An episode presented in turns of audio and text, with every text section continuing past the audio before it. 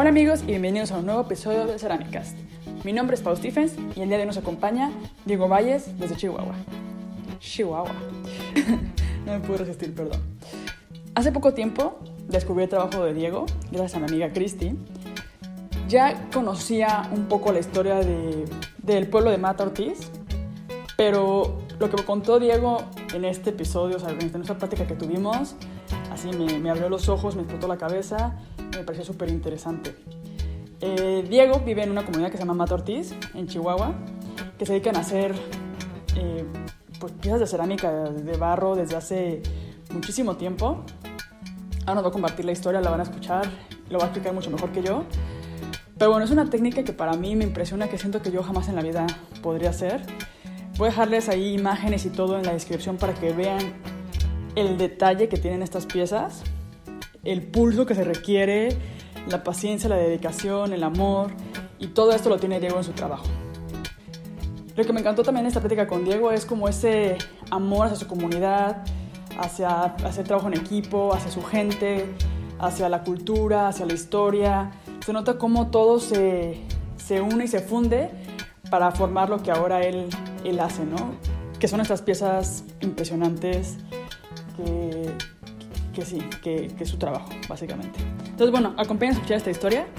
Eh, me encantó, yo aprendí muchísimo, me inspiró mucho y espero que a ustedes también les inspire y les transmita mucho.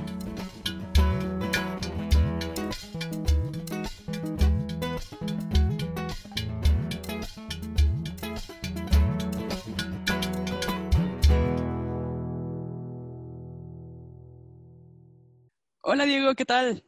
¿Qué tal? ¿Cómo estás? Ok, pues mira, ya estoy grabando. Primero, si quieres, vamos arrancando. Oye, Diego, pues bueno, bienvenido acá al, al Ceramicast.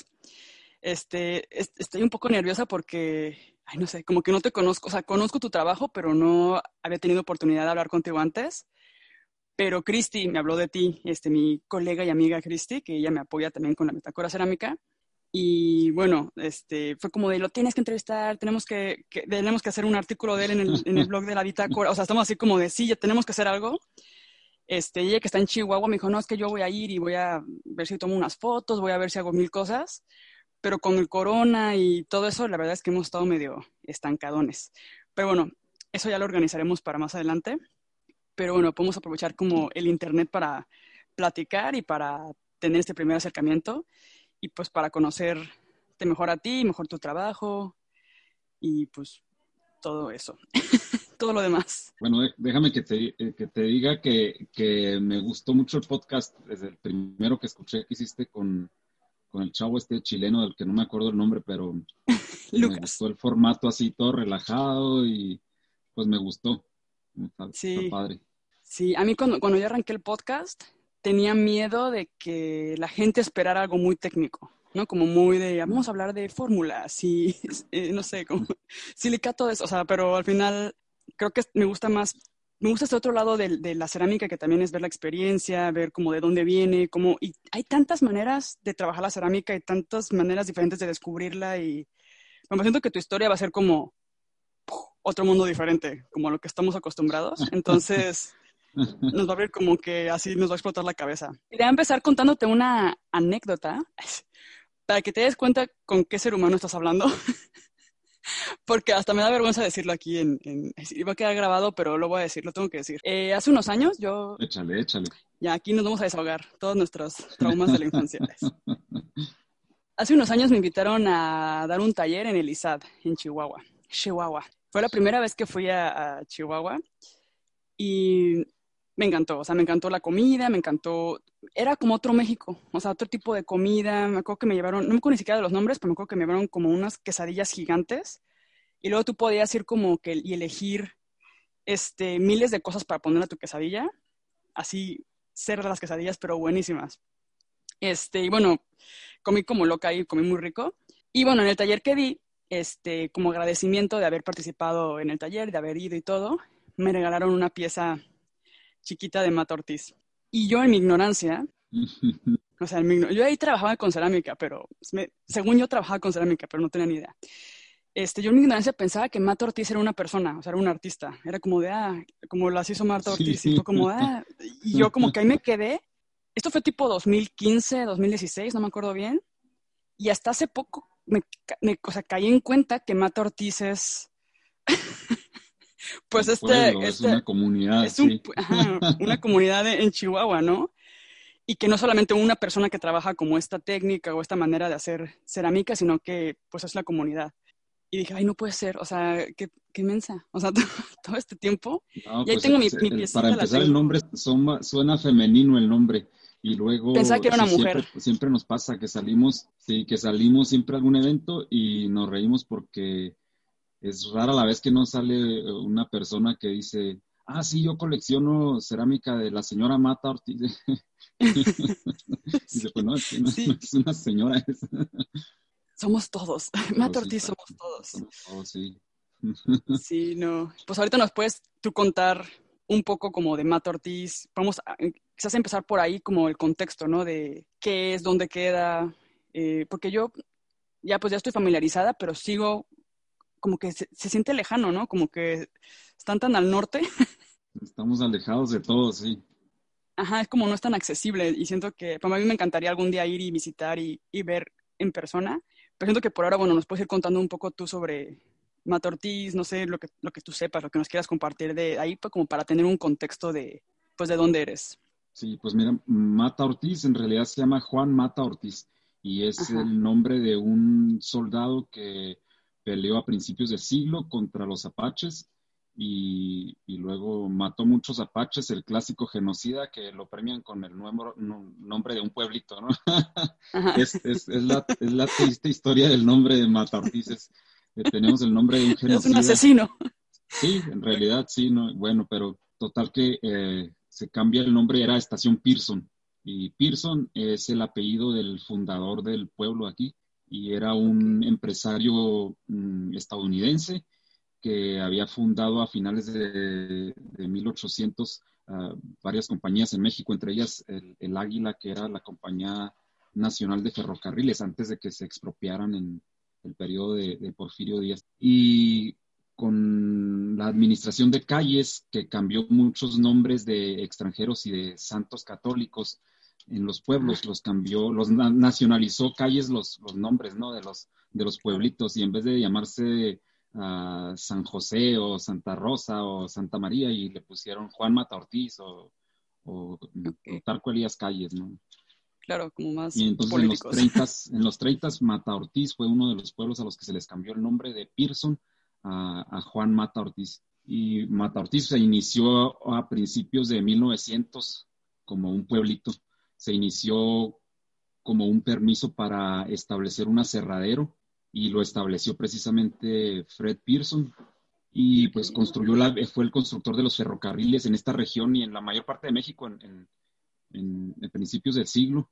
Luego llegó la revolución aquí en, a esta parte de Chihuahua y y se, se acabó el aserradero. Empezó en 1909 y para 1913-14 ya se, se, había ido, porque pues no permitió, ¿no? La, la, lucha de la revolución no permitió que siguiera funcionando. Pero así inició el, pueblito, luego es, toda la región esta, pues está como todo el continente, ¿no? Eh, todos los pueblos modernos están establecidos sobre asentamientos antiguos precolombinos, ¿no? están en la frontera. Sí, estamos, y estamos, pues es que eso es lo que nos, nos aleja de todo, ¿no? O sea, estamos en, la parte que no estaba tan, nunca ha estado tan poblada como el centro, como Mesoamérica, y las, las, culturas que hay más al norte, pues están un poco opacadas por los mayas, por los aztecas, por los mexicas, y, y las culturas que se establecieron aquí al norte no son muy conocidas todavía pero lo que mm, pasó, lo que, lo que ha pasado en el centro, ¿no? Todas las poblaciones modernas están establecidas sobre poblaciones antiguas, ¿no? Precolombinas. Sí. Y Mata Ortiz, pues no es la excepción, es un pueblito que está fundado sobre ruinas de, de, una cultura eh, previa que desapareció antes de que llegaran los, los españoles a esta parte del continente y se quedaron mm, pues bajo la tierra eh, piezas de cerámica y, todos los utensilios ¿no? que, dejó los vestigios de esa, de esa, cultura, que es la cultura de Paquimé. Y es una cultura que está más relacionada con las culturas del suroeste de Estados Unidos, nada más para darnos un contexto ¿no? con, con, el, el suroeste, con los estados de Arizona, Nuevo México y California.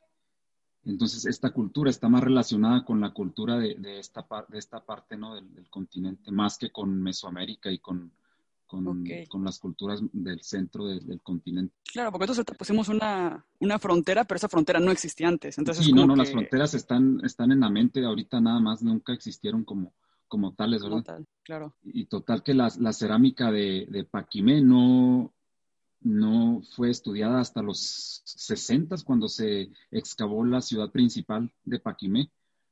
Y estamos aquí a 30 kilómetros que está la ciudad esa. Es eh, pueblo moderno, se llama Casas Grandes y, está asentado sobre las ruinas de, de Paquimé que fue una civilización que desapareció en 1400, 1450. Justo te iba a preguntar cuál era la diferencia entre la cerámica de Mata Ortiz y la cerámica de Paquimé, porque he escuchado como esos términos. no, no, es que estamos, este, bueno, de, mi punto de vista, cada mucho de la, de la categorización que se le da a la cerámica contemporánea que se produce en la región. La cerámica de, de Paquimé sirvió de inspiración a lo que es la cerámica después de que se excavó la ciudad antigua eh, a finales de los 50 y principios de los 60 se creó como un boom porque fue de lo más eh, preciado que se obtuvo de, las excavaciones, la cerámica, eh, con una iconografía bien bonita, con, unos diseños geométricos mm, bien bonitos y aparte estaba muy conservada la, cerámica y muchos coleccionistas de arte antiguo y de, de arte prehispánico pues a comprar luego, luego, ¿no? A, venir a, robarse la, la, los, llevaron todos a, los tesoros mexicanos, ¿no? Acá nos sale lo, nacionalista luego, Total que, que, pues para los 50 Mata Ortiz ya tenía 40 años establecido. Era un pueblo que ya tenía 40 años y en toda la región, pues las personas de, que la habitaron ya conocían de esta cerámica y sabían que nuestros poblados estaban construidos sobre sobre ruinas antiguas y si cavaban para, hacer cimientos para una casa o, labrando los campos, salían piezas de, ya sea pedrería, o metates o molcajetes o piezas de barro, cerámica. Entonces ya había un conocimiento de que, de que había algo más, ¿no? Y en cuanto se, se, empieza a crear como el auge del conocimiento de la cerámica antigua, que ya se cataloga por los por los eh, profesionales, digamos, por los arqueólogos o los, sí, los estudiosos de, la, de la cultura de La catalogan, sí, todas las, todos los logos, ¿no? Los etnólogos.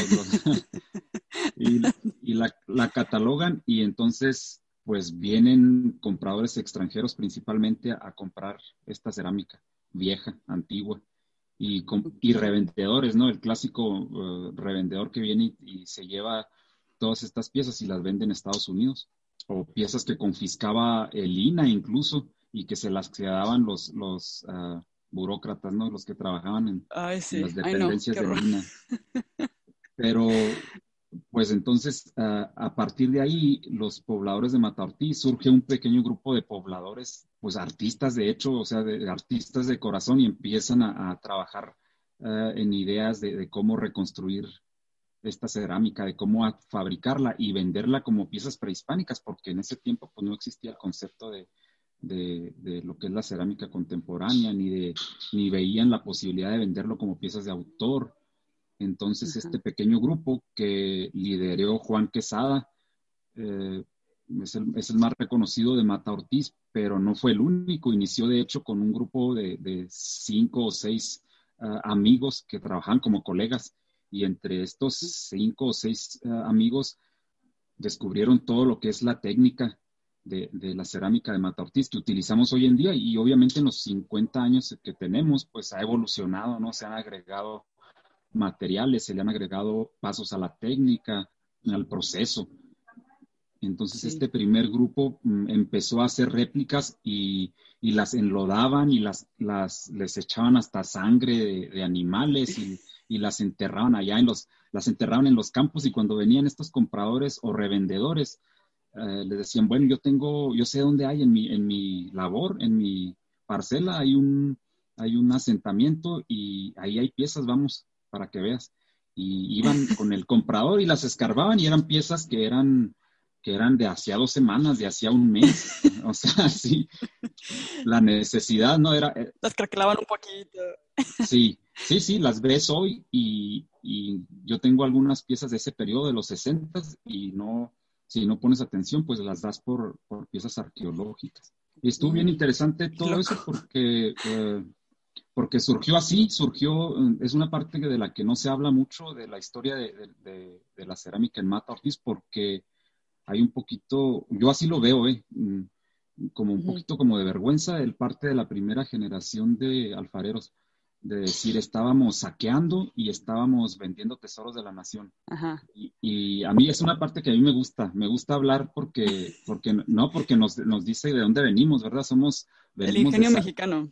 Venimos de saqueadores y venimos de, de, artistas bien, bien, creativos y bien, este, bien, bien aventados. Y en aquel tiempo, pues atravesaba toda la región, era para empezar el México rural pobre, que dependía de la agricultura de, las, de subsistencia, agricultura de temporal, igual la ganadería dependía de, de, las lluvias y pues estamos en un lugar seco. Los 60 fue una sequía que hubo tremenda, entonces pues era, era vender estas piezas que para empezar ni se entendía mucho su valor eh, histórico o cultural pero sí se entendía que te daban un apoyo en la economía de la familia y era vender esas piezas o quedarte con hambre, ¿no?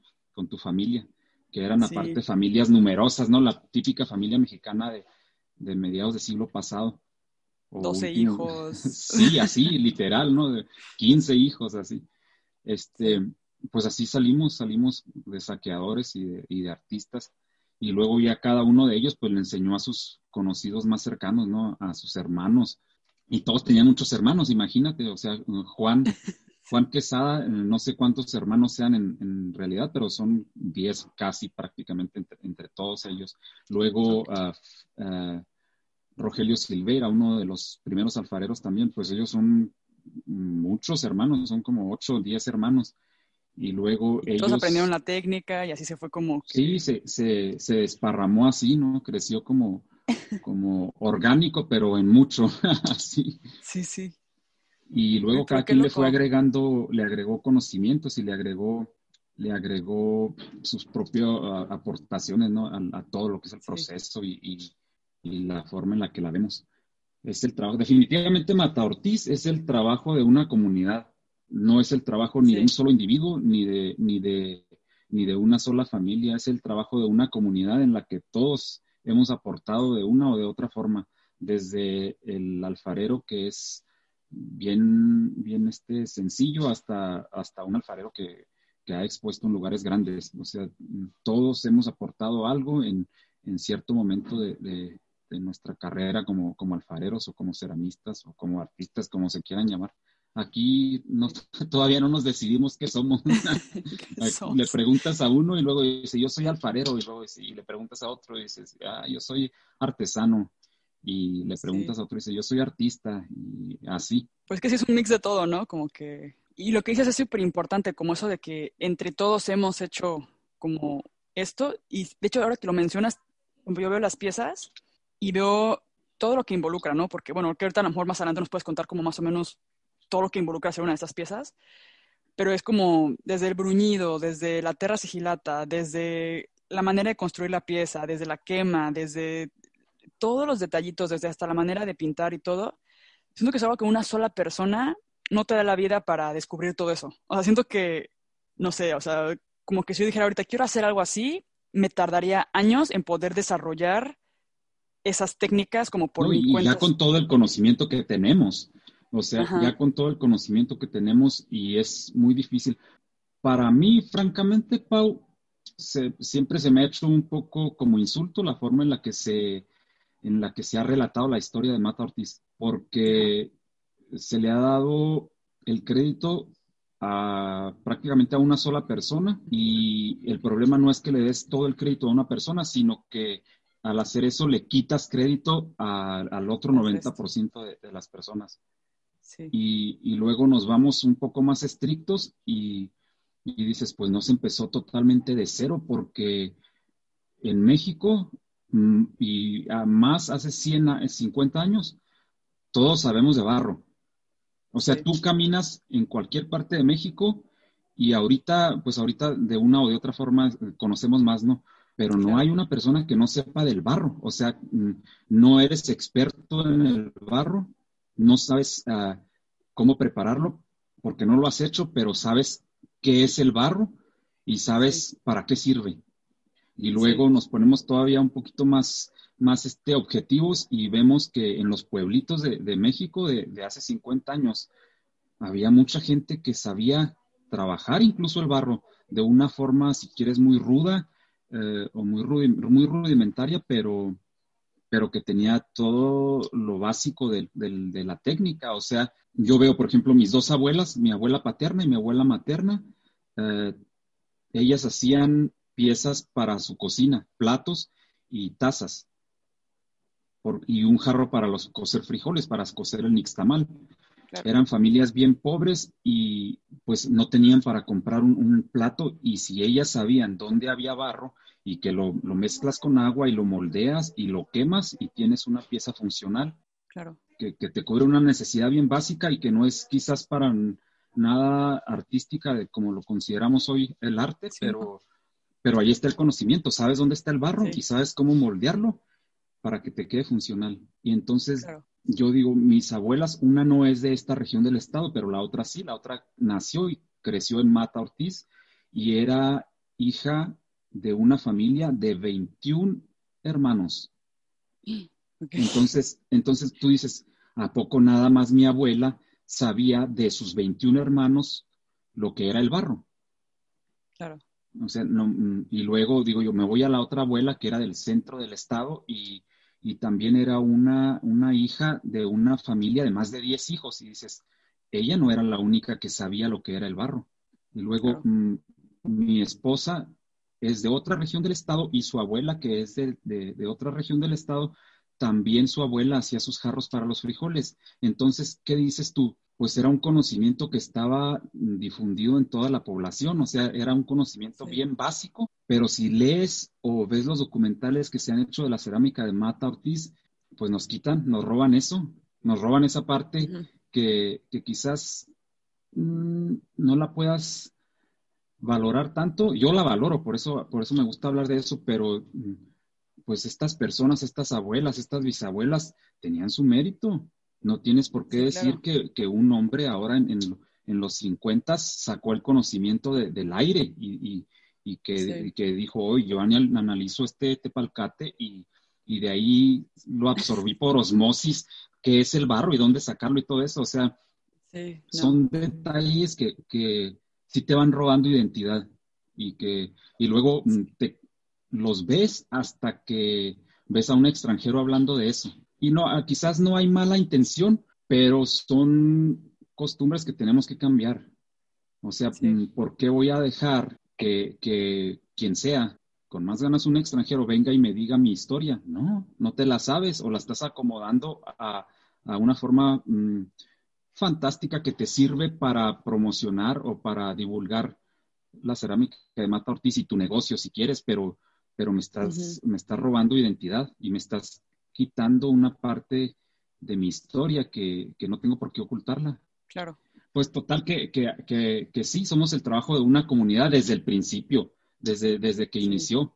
Ahora que, ciertos de los iniciadores y de los que siguen trabajando tienen más, más eh, capacidad artística y tienen más talento, como en todo, ¿no? Como en todo. Sí. Pero eso no significa que el alfarero que hace piezas como souvenir Mira, yo te voy a poner eh, el ejemplo de mi vecino que no va a escuchar el podcast. Hace piezas que a mí me gustan. Yo tengo, tengo tres piezas de él en, mi sala. Son bien, bien sencillas y, repetitivas si quieres, pero la calidad, tiene mucha calidad y son bien bonitas. Y luego él hace pigmentos como la terra sigilata, pero con colores, con, Mason Stains. No sé cómo será en español el término en realidad, pero son las tierras de colores pigmentos. Y, él le vende, le vende al, al, artista que, expone fuera de México y le vende al alfarero que vende piezas chiquitas comerciales. Entonces, tú dices, bueno, pues entonces el vecino este, pues tiene mucha aportación en lo que es la cerámica de Mata Ortiz. aunque su trabajo en sí, como individuo, quizás no sea mm, valorado, pero tiene valor, tiene valor. Está dando como un, un giro, ¿no? Solamente con meter color, porque según yo, en teoría, como lo que yo veo de Mata Ortiz es como colores, como el rojo del barro, blancos, este, los negros, los, como el humo, ¿no? Y así, entonces, ya meterle color, pues está innovando ahí, o sea, como que dentro de su... Que al final del día creo que es como, en general, bueno, una comunidad supongo que estará extraño como dentro de la comunidad, habrá gente que tenga como ciertas reglas de cómo debe de ser la técnica y habrá gente que sea como más abierta, o sea, supongo que habrá como que hay disputas como de, hey, no, o sea, eso es una falta de respeto a la técnica, o eso está bien hecho, o así, pero siento que en general con la cerámica no se puede generalizar o no se puede, yo hace poco tuve como un, una chica me empezó a ayudar, ella estudió Bellas Artes este, y se especializó en cerámica. Y le dije, oye, pues échame la mano porque tengo un evento online en diciembre y voy súper retrasada. Le digo, si quieres, ahí con lo que venda te doy como un porcentaje y no sé qué. Hicimos como un trapicheo. Y a cada rato me estaba corrigiendo cómo estaba haciendo yo las cosas. Te lo juro así, hasta cómo pintaba las piezas. Me decía, no, no, no, es que las piezas las tienes que pintar así y estás estresando la cerámica. Y le dije, y un día me reclamó, me dijo, es que siento que no me escuchas. Me dice, no escuchas los consejos que te estoy dando. Y le digo, a ver, Eh, yo no lo veo todo blanco y negro, creo que hay diferentes maneras de hacer las cosas y esa es la manera que yo lo he hecho durante años. O sea, como que no digo que tu manera esté mal, pero mi manera tampoco está mal, o sea, es como otra manera de hacerlo y a mí me ha funcionado hasta ahora y lo siento si no estoy haciéndolo de tu manera. O sea, era como, como que tuvimos ahí una pequeña discusión y te digo, no estoy yéndome ni técnica, o sea, es literal pintar mis piezas con esmaltes comerciales, o sea, pero se, se, ofendía mucho porque yo hacía cosas diferentes y como que yo no estudié fine art, yo no estudié cerámica, yo aprendí por mi cuenta. Ya llevo ocho años haciendo como que pasito lento y como con prueba y error y de una manera muy comercial también, o sea, es como otro, es un estilo totalmente diferente, por ejemplo, el que tú trabajas, pero ahí la llevo, o sea, ahí como que me voy acomodando y sí, o sea, sí le dije como, ¿sabes qué? Y fue lo que pensé, digo, hay tantas maneras, yo veo gente que hace cosas que gente que es como muy perfeccionista, que sus quemas las va calibrando, que, anota hasta las curvas de temperatura. Y hay gente que nada más va, mete, pone un cono y le da igual. O sea, como que. Y salen cosas. Y cada quien tiene su propio estilo, su propia historia, su propio sello. Y está bien. O sea, es como. Ya está. Hay que, hay que, tampoco hay que ser tan, tan limitarlo porque siento que como tú mencionas, como que cada persona le va agregando algo nuevo y eso enriquece. Siento que no le quita no le va a quitar valor. es, fíjate que es una forma muy casi divertida. Te voy a decir por qué no es totalmente divertida, pero es una forma casi divertida aquí de, cómo aprendimos en Mata Ortiz o cómo estamos todos aprendiendo. Porque yo cuando aprendí, aprendí con mis vecinos. Ninguno de mis papás no hacían cerámica y no tenía familiares cercanos que hicieran. Tengo muchos familiares que hacen cerámica, pero, o alfarería, pero no, no cercanos. Y yo aprendí con mis vecinos y yo no recuerdo una sola vez que me dijeran, así como me estás platicando de tu experiencia, de, no, no, aquí tienes que mover la mano hacia acá porque el pincel tiene que correr hacia el lado izquierdo. Y, y, no, yo iba con mis, con mis, de niño, con mis vecinos y jugaba con mis amigos, pero pues los, les llamaban a la casa y les decían, oye, vamos a hacer piezas. Y le daban a cada uno de los hijos una bola de barro, no sé, no sé cuánto sería, un kilo de barro, y vamos a amasarlo y luego eh, pues ya seguías eh, a, través de, ver, seguías las indicaciones, pero no te decían, tienes que darle tantas vueltas al barro para que quede bien amasado.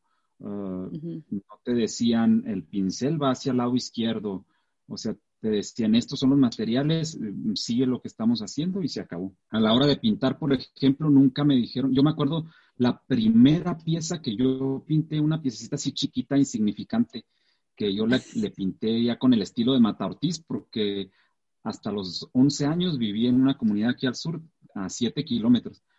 Y, pero todos estábamos familiarizados, no toda mi familia, de parte de mi papá, es de Mata Ortiz.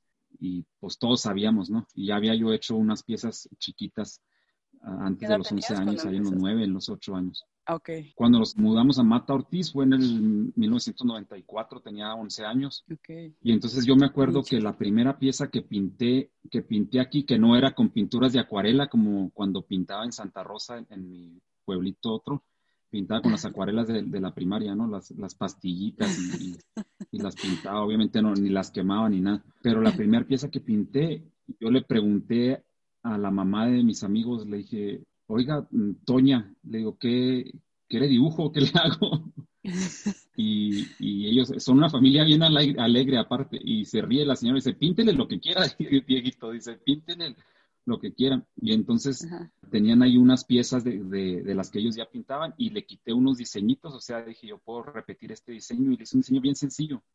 Pero me acuerdo que nunca, nunca me dijeron, es esto, es esto, es esto. O sea, bien, bien libre la forma de aprender y luego como aprendes con tu familia, no es una escuela tradicional con horario, que tú dices, me voy a levantar y, ya son las ocho y me tengo que ir al, al taller, ¿no? El taller aquí es la casa todavía eh, hay muchos ya personas que tienen separado su taller de, la casa habitación, pero en los noventas, cuando yo recién empecé, prácticamente todos tenían su, la casa era el taller, la mesa de la cocina, ahí se terminaba el desayuno y, sacabas el barro para trabajar ahí las piezas. Tu sala de exhibir era la recámara, era la cama de, de la recámara.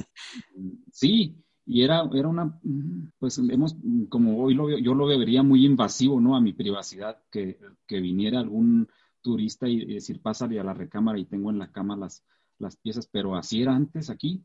Y era bien interesante porque como turista, como alguien que quería venir a conocer, pues conocías todo.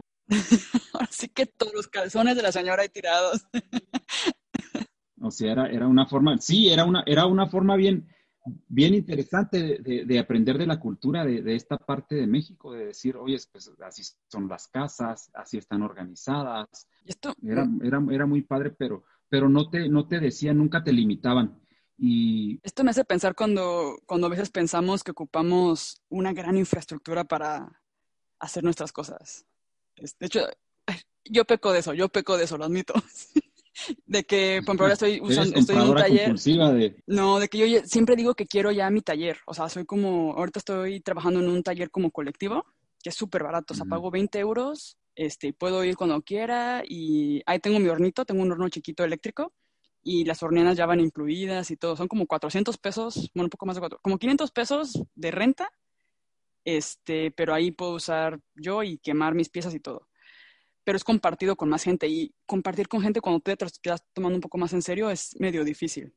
Y siempre me estoy quejando como de, ah, o sea, si tuviera mi propio taller, las cosas que haría. Y todo como que siempre como, pensando que, y es como, a ver, tengo, o sea, ahorita que mencionas esto como de, oye, ahí en la cocina se hacen las cosas, así lo exhibimos como podemos y todo, a veces digo, es que yo, o sea, a veces vivo en una burbuja de que tengo, que estoy poniendo pretextos, ¿no? Para no hacer las cosas, cuando la verdad nada más es echarle ganas, o sea, como, y poco a poco salir adelante y a lo mejor más adelante saldrá al taller, pero ahorita pues es lo que hay, ¿no? Entonces, no sé, me gusta escuchar esta historia porque digo, pues ay, ya, o sea, aprendo, aprendo ya.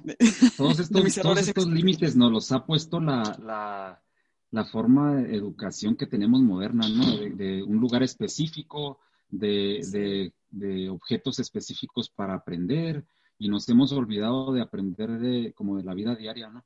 Las, sí, las, herramientas de, Mata Ortiz, todas son este, hechas, la mayoría son utensilios de cocina, o sea, vemos los talladores, son, son cucharas, son cuchillos, son navajas viejas, son tapaderas, son eh, pues, utensilios de cocina, el bolillo de la cocina para extender las, las, eh, la, tortilla, la primera base, o sea, una cazuela que es el molde, son utensilios.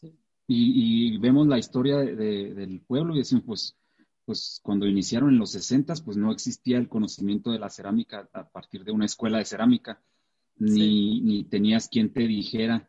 Entonces, pues fueron creando los, las herramientas y, y las crearon. Y al final de cuentas vemos, vemos tradiciones o escuelas de cerámica o a ceramistas modernos y no es más que las mismas herramientas, nada más que unas pues están fabricadas específicamente para, el ceramista y otras están fabricadas para el café de la cocina, pero, pero son, son adaptaciones bien, bien, bien padres, bien padres. Y tú, me, llamó la atención la historia que, que, estabas contando, como de que desde chiquito, tú empezaste entonces a, a, empezar con la cerámica de los 11 años, o sea, tú ya ahí como que te llamó la atención, por voluntad propia, empezaste a ir a estos talleres de los vecinos, empezaste a aprender, y de ahí ¿qué pasó? O sea, ¿cómo seguiste trabajando ahí?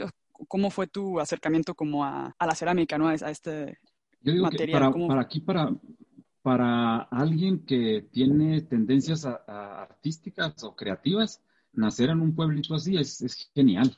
Es genial porque eh, imagínate un niño, a mí siempre me, atrajo así todo lo relativo al arte, pero, pero yo no estudié, no estudié, ¿verdad? Ni en la primaria. O sea, en las clases de, educación artística en primaria rural era que te daban mm, una hoja y un lápiz y dibuja, pinta lo que quieras. Así. Y, y, aprender con mis vecinos o aquí en Mata Ortiz, pues era te daban una, una, bola de barro. Imagínate a un niño que le dan a mis hijas, porque han crecido aquí con, conmigo, mm, ellas pueden meter la mano al barro y ensuciarse y, y, mancharse la ropa y manchar aquí el espacio, pero mm, yo pienso en mis amigos, por ejemplo, de, los amigos de mi generación, pues no los dejaban ensuciarse tanto, o sea, con permiso, ¿no? Ni, ni mucho menos empujarlos, no, ándale, ándale.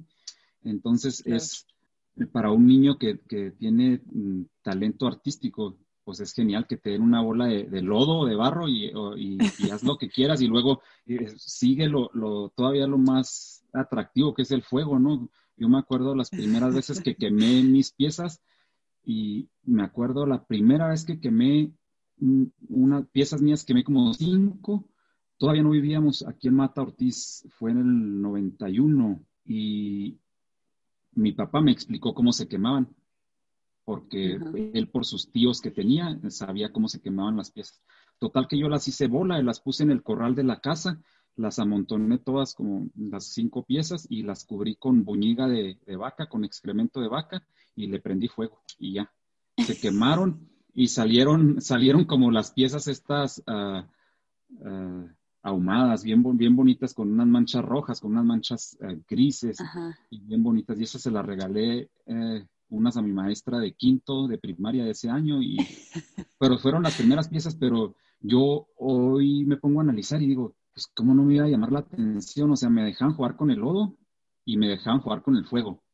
Porque era un juego, no estaba, yo no estaba, no tenía planeado nada, como ninguno de, los... si se rompía, hasta lo dejabas ir, ¿no? Ni te agüitabas, era como, ah, bueno. Ni estabas preocupándote de que te va a quedar una manchita más, una manchita menos, o que, o que se va a romper la pieza si no la precalentaste, o no, no, no, era un juego total que, que el que estabas aprendiendo mucho.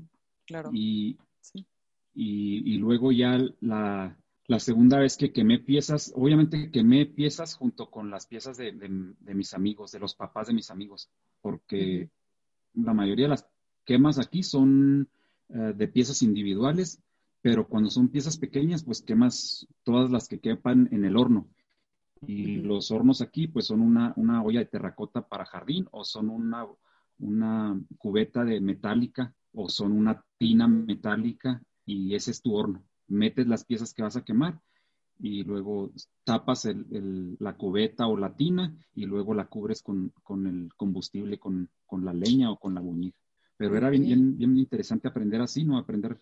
La primera vez que quemé piezas mías, las quemamos yo y mi amigo y el hermano de él, piezas de los tres en, la misma quema, en una tina metálica en el corral de su casa y con buñiga que habíamos recolectado, mm, no sé, hacía unos días. Y, era bien, bien padre porque, para mí fue bien padre porque mm, nos íbamos al, al, temporal de ellos. Los temporales eran tierras de agricultura, pero que no tenían riego ni del río, eran riegos de, de, agua de temporada. Sí, y aquí les decimos temporales, y en los temporales íbamos a recoger la buñiga de las vacas, y nos íbamos un día, y en el carro de mulas, jugando, obviamente, con, y y íbamos y a voltear, estaban las, las, voy a ponerme explícito, ¿no? Estaba el excremento de las vacas y obviamente no podías voltearlo si estaba fresco, pero el sol pues obviamente lo seca, por, lo seca por arriba y por abajo está húmedo, entonces lo que hacíamos un día era ir y voltearlas con un palo y que se secaran estas piezas de combustible, ¿no? Al día por la parte inferior. Y al siguiente día o en dos días ibas por ellas. Y ese era con lo que quemabas. Y entonces era todo un proceso bien, Bien apto Desde la recolecta sí. A ver quién encuentra la más grande. igual con el barro, ¿no? y aparte de pues, tener amigos con tus mismos intereses, ¿no? También eso lo siento que, está padre. Ah, pues te digo que, todo esto es la parte divertida, ¿no? Pero se llega el momento en el que es un trabajo. O sea, para la familia es un trabajo y te permiten jugar pero estás trabajando, estás contribuyendo con, el trabajo y con la economía de la casa, o sea, y, y, en ese momento se pierde un poco la diversión porque te das cuenta que tienes una responsabilidad en la familia. O sea, mm, vas a ir a divertirte, vas a ir a recolectar la leña o vas a recolectar la uñiga, pero lo tienes que hacer bien porque, porque de eso depende el éxito de la quema. No vas a traer mm, madera que no te sirve, te van, tú sabes qué madera tienes que traer y sabes qué, qué barro te va a funcionar y, sabes que tiene que estar para tal día porque, porque necesitas ya barro preparado. Entonces, mm, ahí se acaba un poquito la diversión porque, porque se vuelve trabajo. ¿Y cuándo fue ese momento para ti que se volvió trabajo? ¿Cómo qué edad mm, tenías? Fíjate que yo nunca le, nunca, le nunca dejé de divertirme, pero desde muy reciente vi la posibilidad de que fuera un trabajo. Yo vi, vi como mis amigos eh, vendían sus piezas bien baratas porque eran piezas sencillas y, las vendían y eran y luego yo veía sus piezas y veía las mías y decía pues son iguales yo puedo vender las mías y luego ellos ah, en los noventas venían compradores o revendedores ¿no? por las piezas y, ahí con, mis amigos con la familia esta moratena yo dejaba las piezas que había quemado y ellos me las vendían y pues era, era un niño de 12 años y decía pues genial no saqué para para, para mis chucherías. Padre, ajá. Pero yo me di cuenta de que agarré responsabilidad así en, cuanto a trabajo y que se te quita un poco la diversión cuando me di cuenta que podría sacar un poco de dinero para ayudar en la casa. Y entonces decía yo, en 15 días viene eh, eh, fulano, que es el comprador de esta familia, y si no me apuro, no voy a tener para vender. No me explico. Entonces se convierte más en un trabajo y, y, empieza lo repetitivo y lo apurado y todo. Y eso fue desde los, estabas chiquitito. En el 95, como de los, antes de los 13 años, sí, fue entre los 12 y los 13 años. Me acuerdo bien la primera vez. ¿Desde ahí has seguido trabajando hasta ahora? Sí, desde, desde entonces, eh, intermitente, porque siempre, siempre, yo siempre estuve estudiando y y mi mamá, que fue la que nos empujaba para estudiar, siempre nos decía a mi hermano y a mí, acuérdense que su trabajo es estudiar. Y luego mm, mm, nunca nadie en nuestra familia cercana había terminado una carrera profesional así. Todos tenían un, trabajo si quieres, pero nunca habían estudiado. Y, para mi mamá, eh, ella era la forma en la que veía que era nuestra eh, opción para salir adelante. Teníamos carencias, pero ella decía, no, tú no vas a trabajar, o sea, tú estás haciendo estas piezas y está bien que me traigas este dinero, pero esa no es tu responsabilidad, tú cumples primero con, con tu educación y ya lo demás es lo de menos. Yo me acuerdo siempre de esa frase que nos decía a mí o a mi hermano, decía, su trabajo es estudiar. Mi papá también decía lo mismo, y era como que tengan una carrera es la mejor herencia que les voy a dejar. Es como no esperen nada de mí más que lo que estoy pagándoles en la educación. Y si era súper importante. Oye, si luego aquí estamos, bueno, yo, yo terminé mi carrera, me gradué como ingeniero en el 2006 y prácticamente al siguiente día me vine a trabajar con el barro, a, hacer, a hacer piezas de, de cerámica y le dices, para esto invertimos tanto en ti, ¿no? para que te regresaras. ¿Ingeniero qué, civil o...? Eh, electromecánico. Ay, no, ese otro, otro nivel. ok, sí, no. Y, pero si extrañabas el, el, barro mientras estabas allá. Pues sí, siempre estuve, siempre estuve, pues, secundaria, nivel secundaria, los tres años y preparatoria, estuve siempre, si no todos los días, todos los fines de semana, porque aquí viví en, en Mataupis, entonces... Uh, pues era, aquí trabajaba de fin de semana y luego en vacaciones, seguro en vacaciones. Y ya entré a la universidad y también en la universidad hacía piezas cuando me venía aquí al pueblo en, fin de semana y cuando ya estaban listas para pintarse me las llevaba al siguiente inicio de semana a, Nuevo Casas Grandes, que fue donde estudié, y, ahí pintaba, terminaba mi, mi, horario de la escuela y a pintar la pieza y luego me las traía el siguiente fin de semana y las quemaba. Y siempre estuve en contacto con el barro, siempre desde, desde, desde ese tiempo y siempre tratando de participar en eventos. Hay un concurso anual de la cerámica de Mata Ortiz y desde el 2000 eh, he participado. Entonces, como siempre estuve como como entusiasmado, eran cosas que me entusiasmaban, ¿no? Sí, sí, siempre estuve entusiasmado con, con, la cerámica por una o por otra, por otra razón. Es que ya cuando encuentras como algo que te, que te apasiona, como dices, o sea, pudiste ver, o sea, otra persona normal se va a estudiar fuera y lo deja, ¿no? Ya en el, en el argüende, de que los amigos y otras cosas y así. Pero tú como que siempre, pues, lo disfrutabas, no sé, siento que como que cuando lo disfrutas, no, ¿por qué? ¿Para qué lo vas a dejar? Entonces... Sí, sí, sí, siempre lo disfruté. Y luego, pero fue complicado, ¿no? O sea, así, cuando ya estaba en, en, en la universidad, imagínate que nunca sentí la responsabilidad porque siempre he sido bien, bien irresponsable, ¿no? En el, en el aspecto de que quizás egoísta, de que nada más pensar en, mí, en mí. Y imagínate que eh, fui el primer profesionista de mi familia, por parte de mi papá y de mi mamá. Ninguno de los mil primos que tengo había tenido la oportunidad de, cursar una carrera y luego hoy, hoy me fijo y digo, pues fue así como si fui irresponsable el decir, terminé mi carrera y, y la voto literalmente porque nunca ni practiqué y me regreso al pueblo a hacer barro, a trabajar con el barro. Y en ese tiempo, pues no lo, no lo pensé, no lo pensé, pero, pero gracias a Dios que no lo pensé, porque soy totalmente feliz con el barro. Claro, yo no creo que, siento que, que como que lo intentaste, lo cumpliste, pero no, no te llamó lo suficiente como para intentar meterte en ese otro mundo totalmente diferente que era el de ser un ingeniero electro. no me acuerdo qué era, electromecánico. Entonces, como que te iba a seguir, como dicen, ¿no? A veces que, pues pudiste haberlo intentado, pero a lo mejor, no sé, cuando ya encontraste lo que es tuyo, digo, era un, siento que más bien arriesgaste mucho. Es un camino arriesgado el que elegiste, ¿no? Como apostarle a la cerámica, apostarle al barro, pero al final es el camino que te hacía feliz y creo que, y siento que te has visto bien inteligente, o sea, yo ahorita te estuve espiando ahí en Instagram sé toda tu vida a través de Instagram.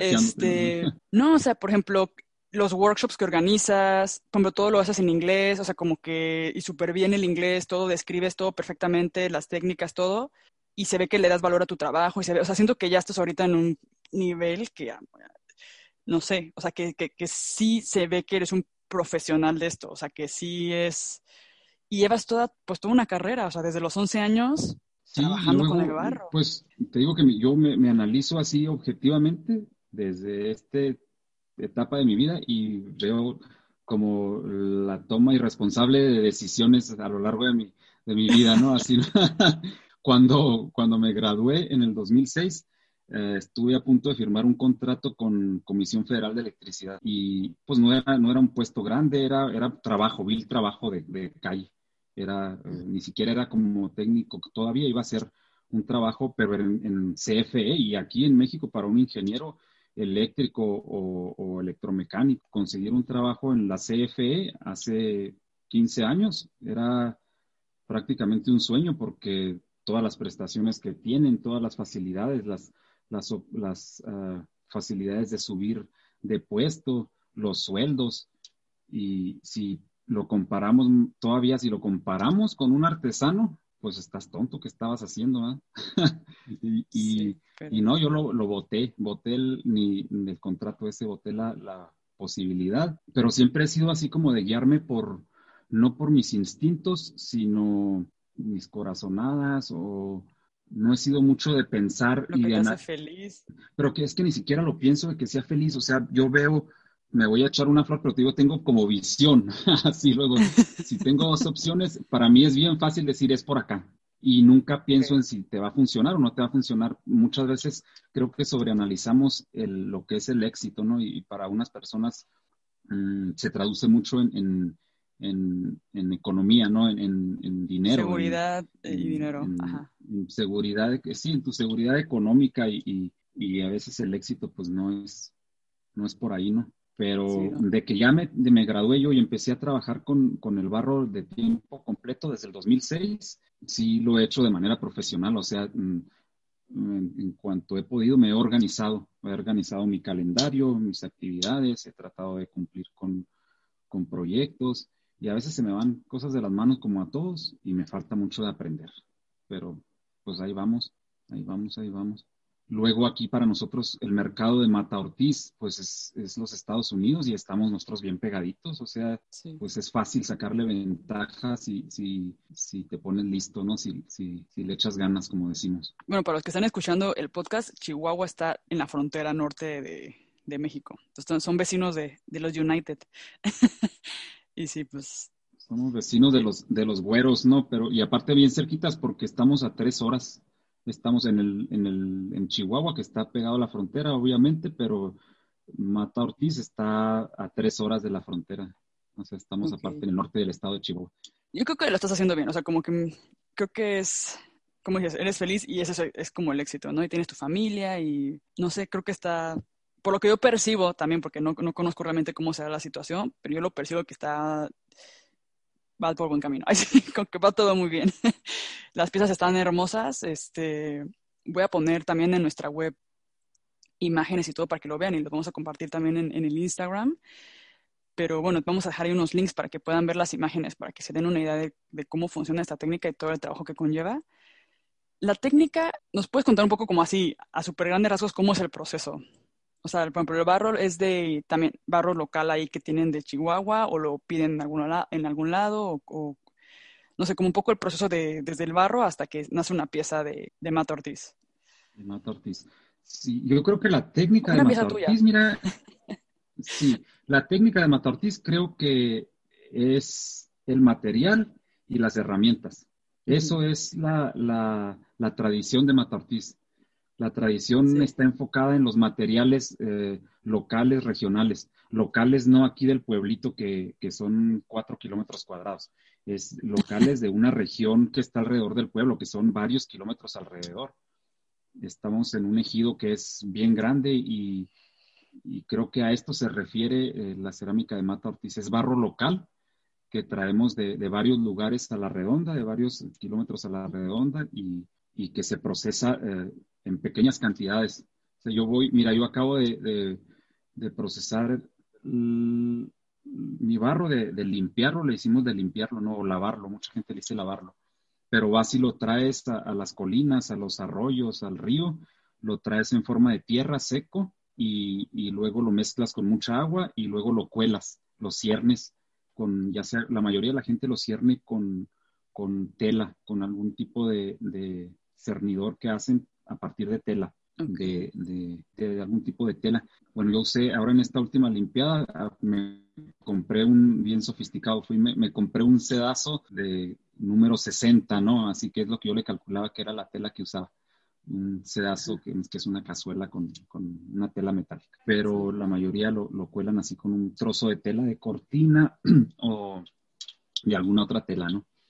Y luego los minerales también para los pigmentos, pues todos son, son locales, son de locales de la región. Hay una mina, entre comillas, ¿no? De manganeso, que es un hoyo en, un cerro y de ahí sale el óxido de manganeso para el pigmento negro. Y luego el, otro que es muy tradicional, que es el color rojo, los colores óxidos de, rojizos.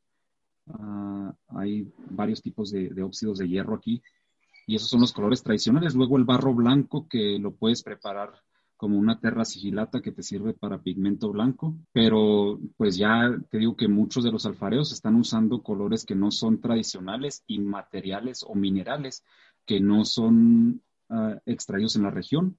Obviamente tenemos desde los 70, desde los 80, los alfareros han salido fuera de aquí del lugar y han ido las clases que se han ido a dar, los talleres a talleres de, de cerámica o a escuelas con, cerámica, pues es un intercambio de, ideas, ¿no? Vas, voy, yo voy a dar un taller al Museo de Arte Cerámico en California y el taller ahí tiene pigmentos de otros colores y, pues yo aprendo, ellos aprenden, pero yo aprendo mucho. Y, entonces se han ido incorporando estos otros colores, así como te decía, de, los pigmentos de los vecinos. Pero esa es la tradición, los, los, materiales locales, la forma de la quema, que es con leña, que es con buñiga, y que el, horno, a lo que nosotros le llamamos horno o quemador, es una, una pieza de cerámica de jardín o es una pieza, una pieza metálica, una cubeta o una tina. Tambo de esos, ajá. Y sí, un tambo de diésel.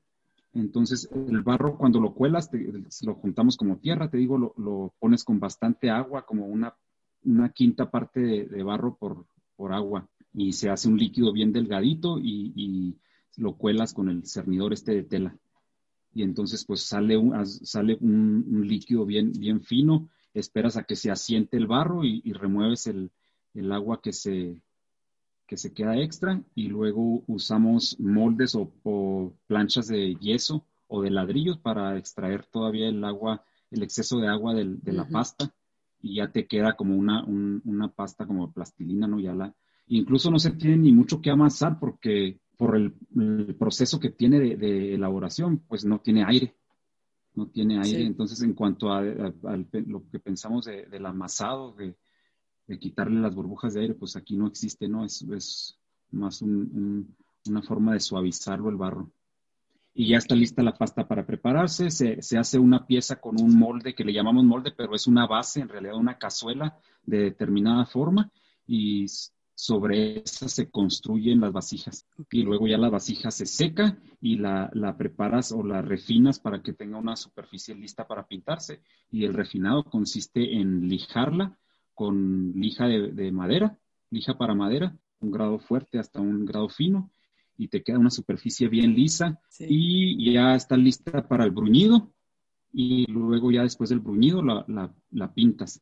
Y los pinceles que utilizamos son pinceles que hacemos con cabello humano, de, cabello lacio, de, niño principalmente. Siempre decimos, de, ¿por qué de niño? Dice, pues es que los niños no se, ni se planchan el pelo, ni se lo pintan, entonces es una fibra resistente que te va a durar más tiempo. Y ese es básicamente el proceso. Ya la quema, te digo, pues es, sobre la tierra, no es en, no es en hoyo y no es en eh, horno eléctrico o de gas, es sobre la tierra con, el horno que utilizamos como protector para que no toquen las llamas directamente a las, piezas y se, le, se, hace una fogata, digamos. Obviamente suena muy sencillo, pero es... sí, pero te iba a decir que, pone que, vi que pones que es como cottonwood bark que es como un, un tipo mm. de leña especial, ¿no? es la corteza, sí, es la corteza de los, de los álamos. Es lo que, lo que se utiliza más. Eh, la corteza de los álamos eh, viejos, ya álamos mm, secos. Entonces, pues eso es la tradición. El, proceso ha hecho así a partir de materiales locales. Sí. Pero en cuanto a diseño y en cuanto a, a la iconografía de Mata Ortiz, bueno, la, iconografía viene de la cerámica de Paquimé, desde luego, ¿no? Pero mm, los alfareros de Mata Ortiz no somos, no somos de Paquimé, o sea, eso mm, mm, nadie lo dice, ¿no? Pero lo tenemos que dejar en claro porque se utilizan mucho los términos de cerámica Paquimé o cerámica de Paquimé o incluso cerámica de Casas Grandes, que es la pequeña ciudad o el municipio donde está que está asentado sobre, sobre las ruinas de Paquimé. Pero yo aquí sí difiero mucho con las personas que, se refieren de esa forma a la cerámica, porque no somos cerámica de Paquimé, porque Paquimé es una cultura, es una civilización que ya desapareció. No, no, dejó, no dejó rastros genéticos conocidos, o sea, no, no hay descendientes de, de, esa cultura que nosotros conozcamos. Por ahí eh, dos o tres pueblos del suroeste de Estados Unidos dicen que son miembros de algunos de los clanes que salieron de, Paquimé, pero ellos no se llevan, no se hacen pruebas genéticas por sus creencias eh, religiosas y culturales y pues es difícil de saber. Pero lo que sí es sabido es que en Mata Ortiz somos, somos mestizos. Fue un pueblo que se fundó con el ferrocarril y llegó, llegaron chinos, llegaron coreanos, llegaron uh, tarahumaras, eh, norteamericanos, mexicanos mestizos. Mm, somos un pueblo de mestizos que no tenemos un origen físico en Paquimé.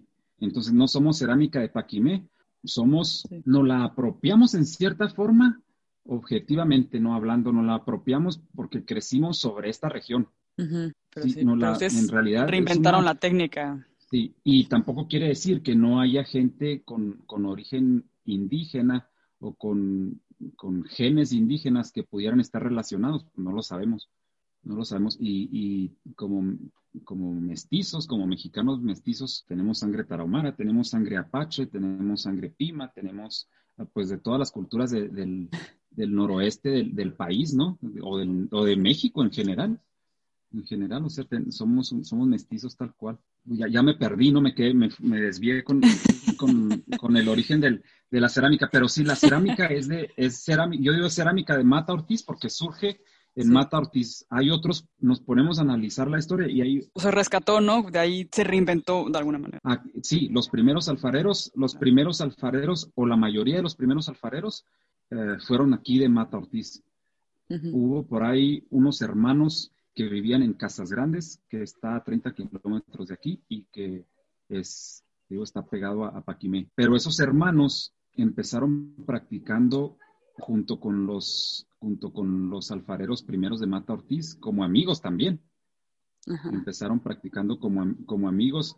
Tengo un amigo que falleció hace tres años y él estaba, era un señor ya mayor, llegando a los 80 años.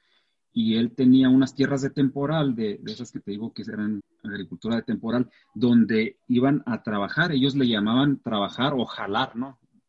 Vamos a jalar, vamos al jale, o sea, vamos al trabajo, vamos a, a los campos. Y ellos se juntaban, todo este grupo se juntaba a trabajar, iban a, saquear estos sitios arqueológicos. Y en este caso, con, mi amigo Jesús, iban todos estos, unos, un, grupo, unos 8 o 10 saqueadores, porque eran saqueadores, pero ellos iban a trabajar. Y luego de ese grupo de saqueadores salieron los primeros alfareros, y, pero, pero la mayoría eran de Mata Ortiz, entonces, pues ni siquiera geográficamente podemos decir que es cerámica de Casas Grandes ni mucho menos de Paquimé. Y luego nos vamos al, al, origen de la iconografía, que es de Paquimé, y de, otra cultura que también existió en esta parte de Mimbres, que es más antigua que Paquimé y que está más, los pueblos más grandes están en el suroeste de Estados Unidos, pero no había la frontera, ¿no? Que, conocemos. Pero la iconografía de la cerámica de Mata Ortiz viene de, de estas dos culturas, de Mimbres y de Paquimé pero nosotros no tenemos lazos genéticos con ellos conocidos al menos. Solo se inspiraron como en... Sí, nos inspiramos en, las piezas que están aquí, ¿no?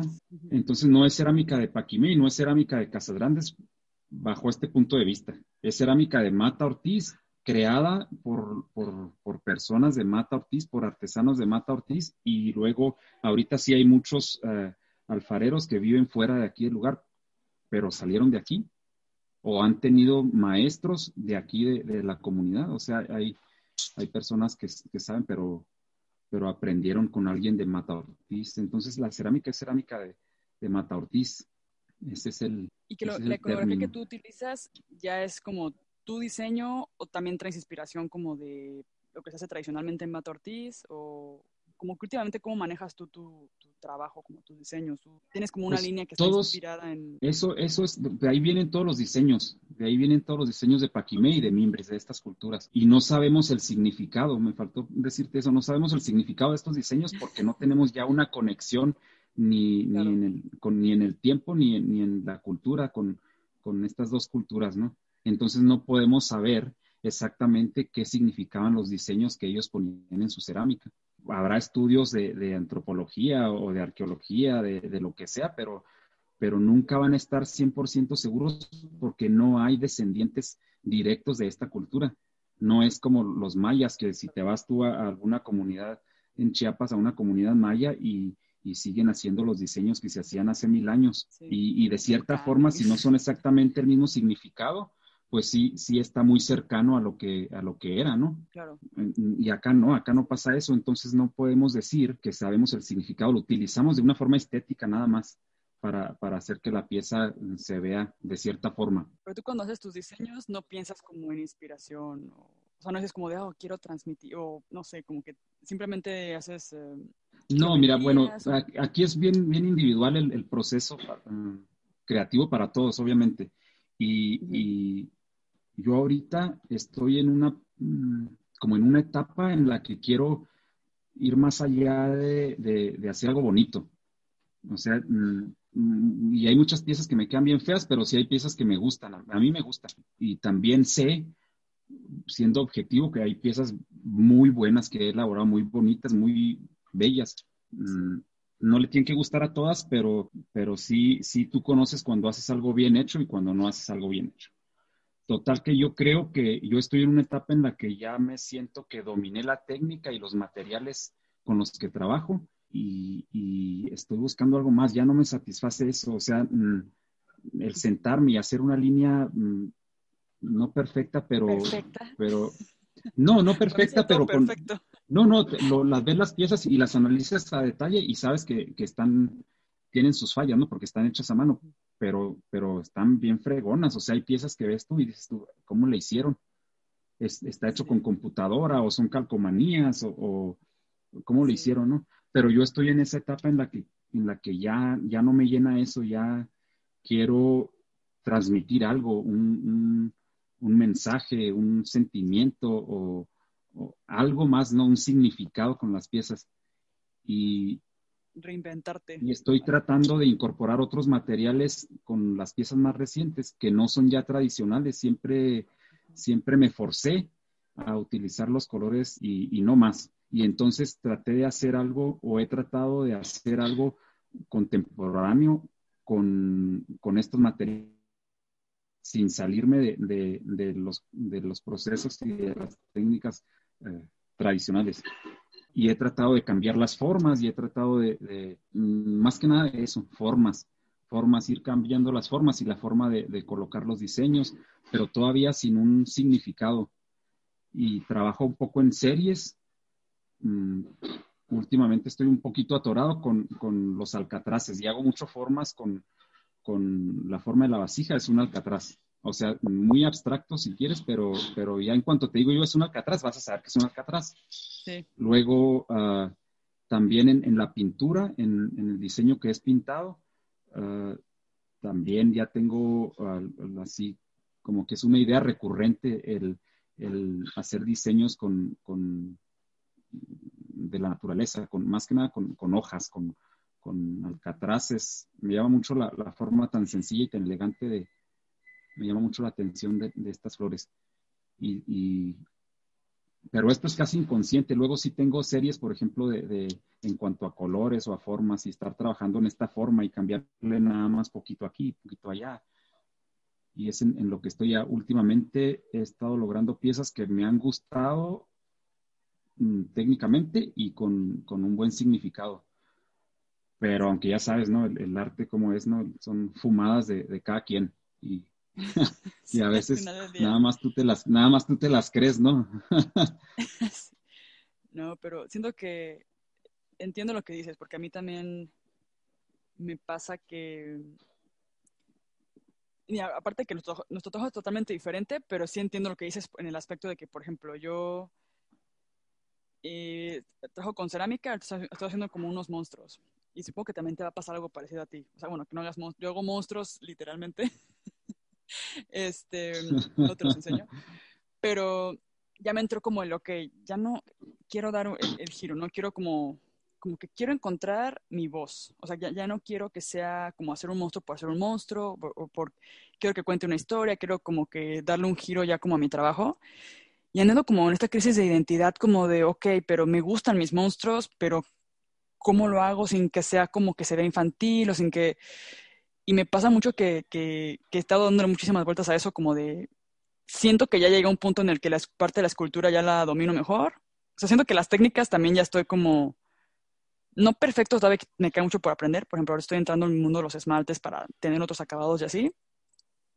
Pero estoy en esa parte como de que ya sé cómo construir algo con mis manos, con cerámica. Ahora, ¿qué es lo que voy a construir? O sea, ahora, ¿qué quiero construir que, que transmita una historia, que transmita una emoción o que transmita como esto? Y pareciera fácil, pero es como un dilema que es como que bien difícil de descubrir, ¿no? Como de qué es lo que quiero contar y luego porque también tienes siento que te debe pasar que traes, por ejemplo, como dices, las cosas tradicionales, ¿no? Como la, el imaginario que ya llevas haciendo tantos años y que te rodea y que de repente quieres a lo mejor romper un poco, pero, pero también lo quieres. Es como un quiero, pero no quiero. Sí. ¿Sí, me explico? Como que amo lo tradicional y amo lo que he hecho hasta ahora, ajá, pero por otro lado quiero reinventarme y quiero hacer algo diferente. Entonces, pero esta última pieza que estoy, estoy aquí estoqueándote, esta que tiene naranja, está súper bonita, o sea, está... Ah, esa, aquí la tengo, sí, bien, minimalista. Y, sí parece este, como un... Fue algo de lo que... De lo que, flor. Fue algo de lo, pues que, de lo que empecé a hacer que fue así como muy mío, que, que piezas con, con, muy poquito diseño, con una línea o con dos líneas. Esa pieza tiene cuatro lados asimétricos con dos líneas cada lado. eh, son como dos círculos mal hechos, ¿no? De cada lado. Pero, pero, nadie, nadie pintaba tan, o sea, veía mis piezas y yo me acuerdo la primera pieza que pinté así, era una pieza ah, simétrica de dos lados con dos líneas de cada lado, o sea, no línea recta, no era una línea que giraba y, se conectaba con un escalón, y, pero eran dos líneas en sí. Y la llevé a un, a un evento que tenía junto con otros alfareros y nos daban un espacio para acomodar nuestras piezas como de exposición, era una exposición de fin de semana y teníamos que al mismo tiempo hacer una demostración de, de, lo, de lo que hacías. Ya sea alguien iba a pintar o alguien iba a bruñir y era demostrar lo más que se pudiera del proceso para ese fin de semana. Y los compañeros con los que iba llevaban ellos sus piezas para pintar, alguien más llevaba por ahí para desgrafiado, eh, éramos cinco alfareros.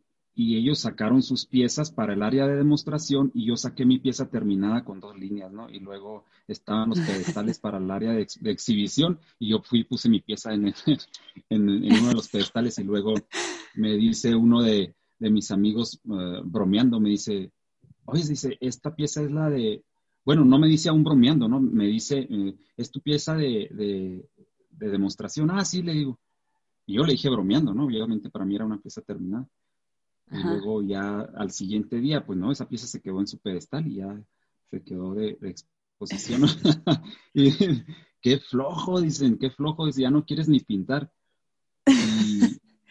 pero ha sido una como de las es muy sencillo, pero es una ruptura mía con la tradición de Matartis que es tan, tan, así como con tanto miedo al, espacio vacío, ¿no? Como la expresión esta de, miedo al espacio vacío, ¿no? Porque ves las piezas y están mm, llenas con detalles y, son y son muy muy muy muy hermosas y son son muy buenas pero pero sí yo quería algo más incluso más sencillo que lo del que el, que el que es la escuela, por así decir, de, Quesada, que es, un, es una pintura más fluida, mucho más fluida, ¿no? Que, el resto de los alfareros, sobre todo de su primera generación, que era el diseño que ya rompía con, la geometría que tenían del estilo de Paquimé y pues era un, diseño que, que, fluías literalmente sobre la pieza y que tenía movimiento, así las ves y, y veías las piezas, veías los diseños y hacían que se moviera la pieza. Y, pues yo me fui quizás un poquito más, más lejos con esa, con, los diseños de líneas, pero fue, fue lo que yo sentí, fue lo primero que yo sentí así mío, mío. Pero todavía te digo sin, sin significado, o sea, no, es muy, muy difícil. Para mí es bien difícil transmitir algo, creo que para todos, pero cuando trabajas con algo tan abstracto como, como es las, los diseños de Mata Ortiz, es bien difícil, no es narrativo para nada, o sea, tienes, yo he tenido que experimentar mucho con, formas y con, y con agregar otros materiales para poder transmitir una historia o un, o un significado. Y aún así, por ejemplo, en las piezas que para mí han funcionado más en este sentido, tengo que platicarlas para que funcionen. O sea, no ves tú una pieza y dices, ah, esta pieza es esto. Todavía falta mucho, ¿no? Nunca, nunca terminas de aprender en ese aspecto. Que no todas las piezas tienen que realmente contar algo, cada quien le da como su propio, como su propio, su propia historia, ¿no? Cuando la ve. siento que mientras para ti, siento, también siento que cuando ve las piezas me imagino que, que es un proceso muy meditativo, o sea, muy personal, muy de que cuando tú estás creando la forma, en ese momento te dejas fluir, te dejas llevar y, y, sale a lo mejor una forma que, que en ese momento te llamó la atención como con lo que tenías, ¿no? Cuando estás pintando, siento que esas líneas que vas como atrasando son como que tú y la pieza de repente en ese momento, por, por lo que veo del detalle, o sea, que yo me imagino, yo cuando pinto mis piezas que les pinto manchitas, o sea, es como nada loco, este, para mí me pierdo, o sea, me quedo ahí pintando y, me relajo y me, me, gusta como que, y, y me dejo fluir mucho cuando estoy como pintando y siento que eso es como parte de la historia, que es como tu historia, cómo fluyes en ese momento, ¿no? Cómo te conviertes con la pieza en, de lo que tienes en tu, como que tu mano transmite algo en la pieza que es, no sé, que se mueve y, ahí quedó. Es lo padre del, barro, ¿no? Que, que, por más que no quieras, siempre vas a dejar una gran parte de ti ahí, ¿no? Sí. Ah, quizás bien escondida, pero ahí está una parte de, tu, de tus vivencias y de, y de, de tu cariño, de una parte de ti, de una o de otra forma, ¿no? Sí. Ahí está. Definitivamente. Ahora que contabas lo de la técnica que decías, no, pues esa es la técnica suena, como la contaste como muy a grandes rasgos, y yo sí me estoy imaginando como cada paso, dije, no, o sea, es que cada paso, nada más conseguir el barro, hacer lo que será como debe de ser, bla, bla, es un trabajazo. O sea, era como hacer los pigmentos. Yo estoy viendo el proceso ¿no? en, tu, en tu Instagram, invito a la gente que lo vea. Este, tus piezas son hechas a mano, pero son tan, parecen como cáscara de huevo. O sea, están como tan pulidas y tan, o sea, como que, que dices, ¿no? Con una lija de madera las lijo y, y luego las pules, este, y, así, y, digo, es que no, o sea, es que yo no, nunca podría, o sea, le haces así como zoom con el, con el celular y se ven perfectas, lisitas las piezas. Y digo, es que no puedo creer que eso se ha hecho a mano. O sea, es como, te quería preguntar, que va también relacionado al que comentabas de la pieza como con dos líneas. Las piezas que, que hacen, bueno, tradicionalmente el Mato este, tienen muchísimo, o sea, todo el proceso es súper tardado, ¿no? De, desde conseguir el barro hasta hacer la pieza final. No sé si, bueno, como cuántos días se tardarán en hacer una pieza con el pintado y todo, así como... Bueno, si consideras desde, desde que fuiste a recolectar el barro y hasta la quema de la pieza, sí son varias horas, sí son varias horas. Y desde luego que no se trabaja en la misma pieza así en un tiempo seguido, ¿no? Porque, por ejemplo, yo tengo varias piezas en diferentes estados, en diferentes etapas del proceso. Claro. Unas piezas que se están secando y que se lleva cinco o seis días en secar, y esos cinco o seis días, pues no haces prácticamente nada en ellas. Entonces, claro. Mm, una pieza que te lleva unas dos horas en, en, hacerla, en formarla, y luego te lleva dos horas en el, en el lijado eh, dos horas en el bruñido y luego ya dependiendo del diseño mm, te puede llevar hasta 50, 100 horas de, de, pintado. Pero hay piezas pues que la puedes pintar como esta de la línea. Claro que estas piezas de, muy pocas líneas pues tienes que ser más cuidadoso, ¿no? Porque por lo mismo se van a notar más los errores y tratas de, no tener errores tan grandes en, una línea que va a ser la única línea. Pero pues sí, el tiempo varía, depende de cada pieza, desde, desde unas cuantas horas hasta 100 o más de 100 horas. ¿Y el precio de esas piezas? Pues sí, depende de cada, de cada pieza individual. De cada pieza, eh, cada pieza lleva un tiempo diferente, a veces un tamaño grande no necesariamente significa que tiene mucho más horas de trabajo o una pieza pequeña. Mm, por ejemplo, mi esposa hace miniaturas y son piecitas bien súper elaboradas y, se llevan muchas más horas que, una pieza chica mía, que es una pieza de, 10 pulgadas, digamos.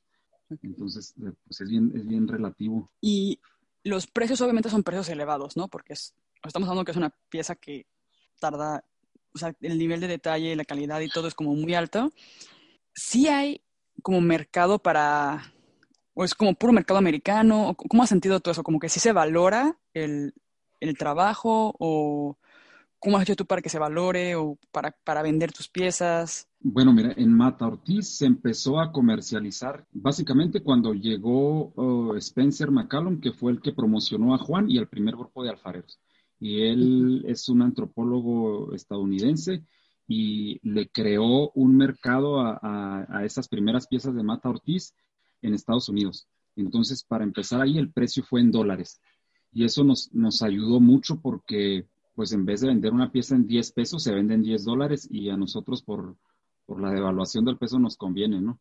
Claro. Pero también aquí el, el, precio pues es muy relativo, depende del, del artesano, depende del, del, alfarero, porque pues hay, hay, hay piezas, eh, ni siquiera depende tanto de, de, la belleza de las piezas a veces, o sea, ves piezas bien bonitas que, que dices tú, híjola, está bien barato, está muy barato el, el, el precio de, la, de, las piezas pero en general la cerámica de Mata Ortiz es cara comparada con, la mayoría de las artesanías o de las alfarerías que se hacen en México. Y principal, principalmente por, por, esto de, los precios en dólares, que te digo que desde los 70 eh, se manejó el precio en dólares. Obviamente, pues viene gente y, no, siempre vendes exactamente en dólares, ¿no? Pero esa es la traducción de, la, de, los precios. Y luego aparte de eso, pues depende del, ya del, individuo, depende del individuo y no necesariamente de la cantidad de trabajo. Yo, comparando piezas mías, digo, una pieza de muy poquitas líneas como esta que te describía, mm, no la vendo muy diferente el precio de una pieza a la que le invertí cinco o siete o diez veces más de tiempo. Ok. Entonces es mucho de, cómo te, vas creando tu carrera. Yo, yo siempre quise mucho mi trabajo, siempre lo he querido y, quizás yo, yo lo he sobrevalorado, ¿no? No, está bien. Sí, valorado y sobrevalorado, ¿no? Porque a veces dices, bueno, ¿qué tanto es, eh, se justifica el precio? Pero, pero el mercado está, el mercado está y ahorita pues para nosotros por, por, mm, por cómo fue la historia y por la cercanía que tenemos con Estados Unidos, el principal mercado es Estados Unidos, pero, pero se vende en, en, en otras partes del mundo y se vende ya mucho más en México, aunque las galerías o tiendas que están vendiendo cerámica de Mata Ortiz, la clientela que tienen está, eh, está enfocada al turismo extranjero. Claro. Y, vemos galerías en Vallarta o en Los Cabos o en, en la Riviera Maya y todas están enfocadas a extranjeros, ¿no? A, estadounidenses principalmente, pero pues ahí llegan europeos y llegan de otras partes, pero es el turismo extranjero. Y ahí en México tenemos, ahí, ahí tenemos, o es mi impresión, o tenemos como, somos un poquito malinchistas, aunque esté mal usado la, expresión de malinchistas, ¿no? Pero, pero, pero somos malinchistas porque alguien que tiene el poder adquisitivo uh, rara, rara vez va a tener arte o artesanía mexicana. O regatean siempre, ¿no? Siempre, aunque tengan el dinero, le regatean a todo, a todos los paisanos. Sí, y entonces los mm, no se ve mucho, mucho, mucho coleccionista mexicano. Yo pienso que en general, igual no conozco mucho, pero sí lo que puedo ver es los mexicanos que yo he visto que tienen buenas colecciones de arte mexicano en general, no solo de cerámica, viven en el extranjero. O sea, como que, como que aprendemos a querer a México cuando no estamos en México. Sí. Bueno, aparte también, si consideramos el, poder adquisitivo o el nivel económico que tenemos en general en México, pues no es como para andarte comprando uh, arte tampoco, o sea, ni siquiera mm, de precios más accesibles, porque, porque no, porque ve nuestros salarios, o sea, ve, nuestras condiciones y, y, decimos, bueno, pues no podemos comprar. No somos nuestro mercado, definitivamente. No significa, no es a veces falta de, educación en, cuanto a arte, no es a veces ah, falta de amor a lo que se produce en México artísticamente, sino es, es que no tenemos la capacidad por, no la tenemos. Sí, no, sí, también eso pasa. Y estando en, un, en, en, Mata Ortiz, que es como un pueblito, ¿cómo haces tú para llegar a los clientes o ellos te encuentran a ti o vende, como dices, vendes en galerías, eh, exhibición? ¿Cómo haces tú para que la gente encuentre tu trabajo o conozca como lo que haces? Yo personalmente me, muevo mucho con, el Internet, con, redes sociales, con, la web, ¿no? Con, las páginas. Pero, por ejemplo, si, yo tengo evento, todo este año obviamente que estuvo raro. Que no existió este año, no pasó. no existió. Este, todos los eventos pues se cancelaron, ¿no? No, no existieron, pero generalmente vas a una conferencia o vas a dar un taller a cierta escuela de cerámica y por lo general, en, eso, en ese evento ah, consigo al menos uno más. O sea, alguno de los participantes de un taller que fue a este dice, oye, uh, yo vine a tomar el taller, soy de esta ciudad y aquí tenemos un centro de cerámica y, quizás te interese participar allá con un taller. O, si me explico, es, es como una cadenita de un evento tras otro y nada más pues irlo programando. Y lo que pasa es que aquí Mata Ortiz rueda solo a veces, o sea, mm, si te dejas llevar por, por, por, la forma en la que se promociona Mata Ortiz, pues así, rueda solo, pero, pero vas cayendo en una rutina de, de eventos, que son eventos uh, que son casi mercados, ¿no? O sea, a veces, aunque sean en un museo especializado de cerámica y un museo de, de nivel mundial, pero son eventos a veces de fin de semana y, tipo mercado, que son más venta que, una exposición propia. Y también es, está complicado porque pues tienes que jugar ahí un poquito con, todo, ¿no? De que es, yo dependo económicamente de, es mi fuente de trabajo, la, la cerámica. Y si planeo, por ejemplo, para mí planear una exhibición formal que dure cuatro o seis semanas está más complicado porque pues tengo que producir trabajo para, esa exposición y, son piezas que no las voy a poder vender o comercializar hasta que se termine la exposición. Y entonces imagínate que tengo una exposición, acabo de mandar este, hacer el calendario de, de este año perdido para, para, la página de internet. Y entonces estoy viendo la, exposición que se me canceló de hoy de octubre, era una exposición en, en Colorado y luego para esa exposición tenía, a partir del último evento programado que fue, en, si hubiera sido en julio, tenía julio, julio, agosto y septiembre, tres meses para crear trabajo para esta exposición que era de seis semanas. Mm. Entonces, estos tres meses no puedo hacer trabajo de vender porque estoy ocupado en las piezas de la exposición. Mm, una que otra pieza que pudiera poner disponible para, para vender. Entonces sería julio, agosto, septiembre, octubre y parte de noviembre que termina la exposición. Serían cinco meses de los que no puedo mm, vender directamente esta exposición. Entonces es muy complicado crear exposiciones formales cuando es tu única fuente de ingreso, ¿no? Cuando es tu único, tu único trabajo. Está muy padre, pero a, veces sí es, sí es estresante. Y aquí es donde entra eh, como mi responsabilidad, ¿no? Que, ah, pues si se atora algo, ahí, veremos qué pasa, ¿no? Pero... Ya vemos cómo lo resolvemos. Igual, en una exposición, vas, vas a, la, exposición y, y, seguro te va a salir algo más, o sea, es nada más estar abierto a las posibilidades. Y a veces creo que nos complicamos también mucho, ¿no? Nos, nos complicamos mucho y, queremos todo ah, perfecto y todo detallado y, y no, pues es, es, ir y nada más estar ah, abiertos a las posibilidades y, siempre hay en una exposición alguien que te dice, oye, yo tengo mi taller acá, mm, ve y danos una clase. O, acá yo trabajo en, este centro de cerámica y seguro ahí consigues un taller. O si fue en un museo y, van a la inauguración o al cierre, a alguna persona de otro museo y pues es, es hacerle la lucha de que esta, esta exposición sea viajera, ¿no? O sea, de que que al siguiente museo le guste y que te invite para... Estarse moviendo, salir como un poco de, de Matt Ortiz y estar como haciendo networking, ¿no? Como en las exhibiciones, también en redes sociales, en internet, en... Y también vi que, por ejemplo, organizaste un taller, un workshop. ¿Eso lo haces muy seguido o fue como un primer intento? No, trato, trato de hacer, tengo desde, desde el primer taller que di, lo di en el 2000, creo que fue en el 2007 el primer taller que di aquí en, en Mata Ortiz.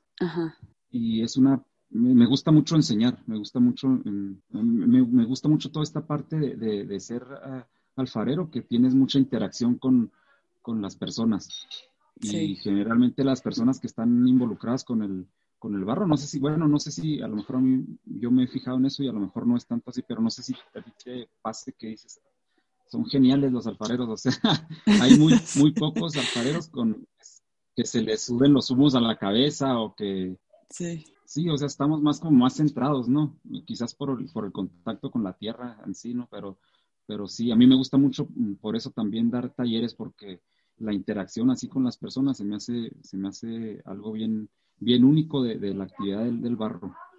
Y siempre he estado dando, me gusta mucho dar los talleres. Ahora estoy tratando de acondicionar un espacio para, para hacer una escuela de residencias y de talleres.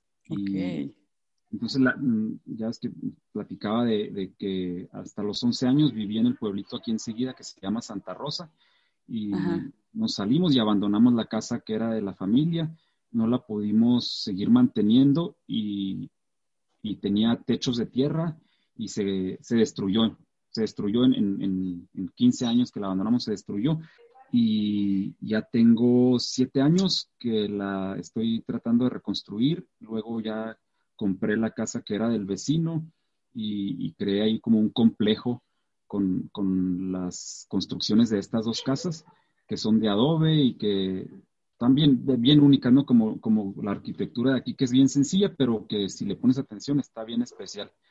Entonces estoy acondicionando aquí un taller que se llama Casa de Barro, Santa Rosa Casa de Barro, y es donde voy a hacer mis, mis, talleres fijos, como quiero tener un calendario fijo al año de talleres, de tener dos o tres talleres de, de la técnica de Mata Ortiz y luego incorporar este, talleres para nosotros los artesanos de Mata Ortiz, traer, no sé, una Paulina que ahorita está en, Alemania, ¿no? Que nos enseña algo de su, sí. de, su técnica. Sí, y, y, entonces aprender como traer un poquito el mundo hacia adentro de Mata Ortiz.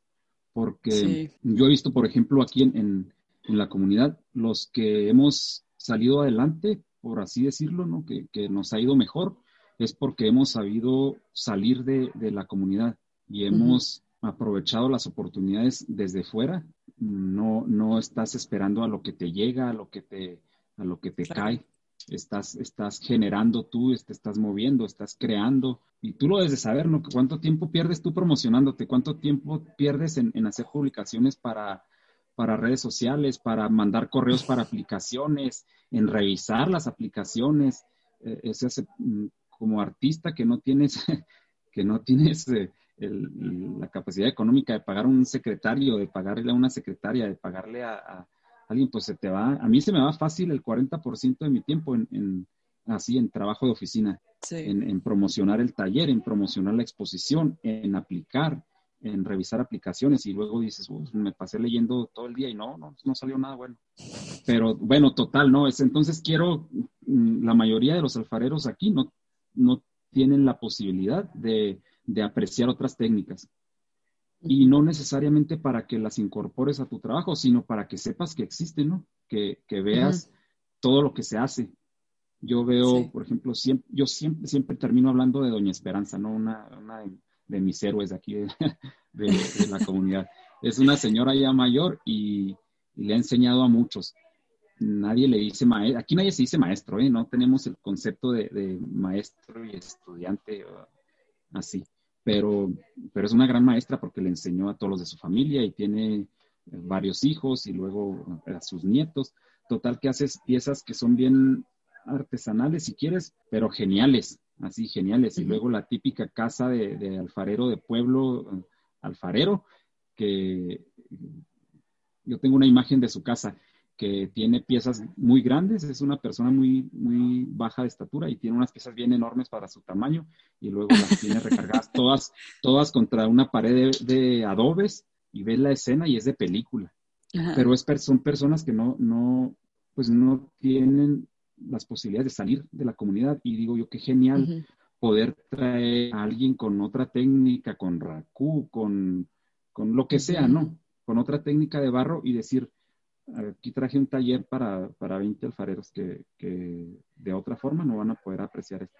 Entonces va a ser un poco como centro comunitario, no es nada más para taller de que yo voy a dar talleres, sino voy a traer talleres hacia la comunidad y luego quiero tener ahí un espacio para artistas residentes, alguien que quiera venir a trabajar, no, y no nada más en cerámica, ¿no? Que digamos, voy a tener unas residencias de, de corto tiempo, de dos, de dos meses, y te puedes venir como escritor y nada más está el, el, taller, la escuela está aislada, vive en un, está en un pueblito que ahorita es casi pueblito fantasma, hay 10 habitantes, hay 10 habitantes en todo el pueblo, eh, está muy cerca, pero está muy aislado, estamos a, 7 kilómetros de Mata Ortiz, pero es un camino de terracería. Y luego está pegado a un pequeño río con las montañas ahí que casi estiras la mano y las tocas. Está así idílico, ¿no? Está genial el lugar. Entonces, pues se presta para, para residentes que quieran nada más aislarse del mundo y decir, yo me voy a... Inspirarse y desconectar. Y... Ay, sí, aquí voy a hacer barro, voy a hacer eh, escribir, voy a hacer hasta música, lo que sea. Pero obviamente, pues va a estar enfocado en cerámica y ahorita eh, el taller principal, pues es, para cerámica, ¿no? Pero voy a tener, este, para los residentes, tener como tipo lofts, que sean como un estudio chiquito, que tenga tu recámara, una cama, tu baño completo y un área de trabajo. Y aparte eh, tener áreas eh, generales como una cocina, un comedor, una biblioteca, eh, todo eso. O sea, mm, eso es, eso es lo que, lo que estoy trabajando, que, que visto ahí de, de, los talleres. Y, y, pues obviamente no me voy a esperar a tenerlo terminado al 100%, ¿no? Ya tengo desde el ahí en ese lugar, en el 2016, di mi primer taller de ese lugar. y te digo que así, casi inconsciente y casi irresponsable, ¿no? Mm, hasta cierta forma, pero es lo genial de trabajar con el barro porque siempre tienes gente que es así, cool, ¿no? Que no, relajada. Y yo me acuerdo que el, taller ese lo di en diciembre y aquí es bien frío. Estamos en el desierto alto y, y no es, eh, es frío, no tenemos nieve, pero es frío. Tenemos en, en el invierno siempre tenemos noches de menos 10 grados centígrados. Está frío. entonces, y en el día, pues sí está frío también, no está tan extremo, pero es muy frío. Y el taller ese del 2016 lo di para cuatro personas y lo di en uno de estos cuartos de esta casa abandonada y básicamente nada más lo limpié.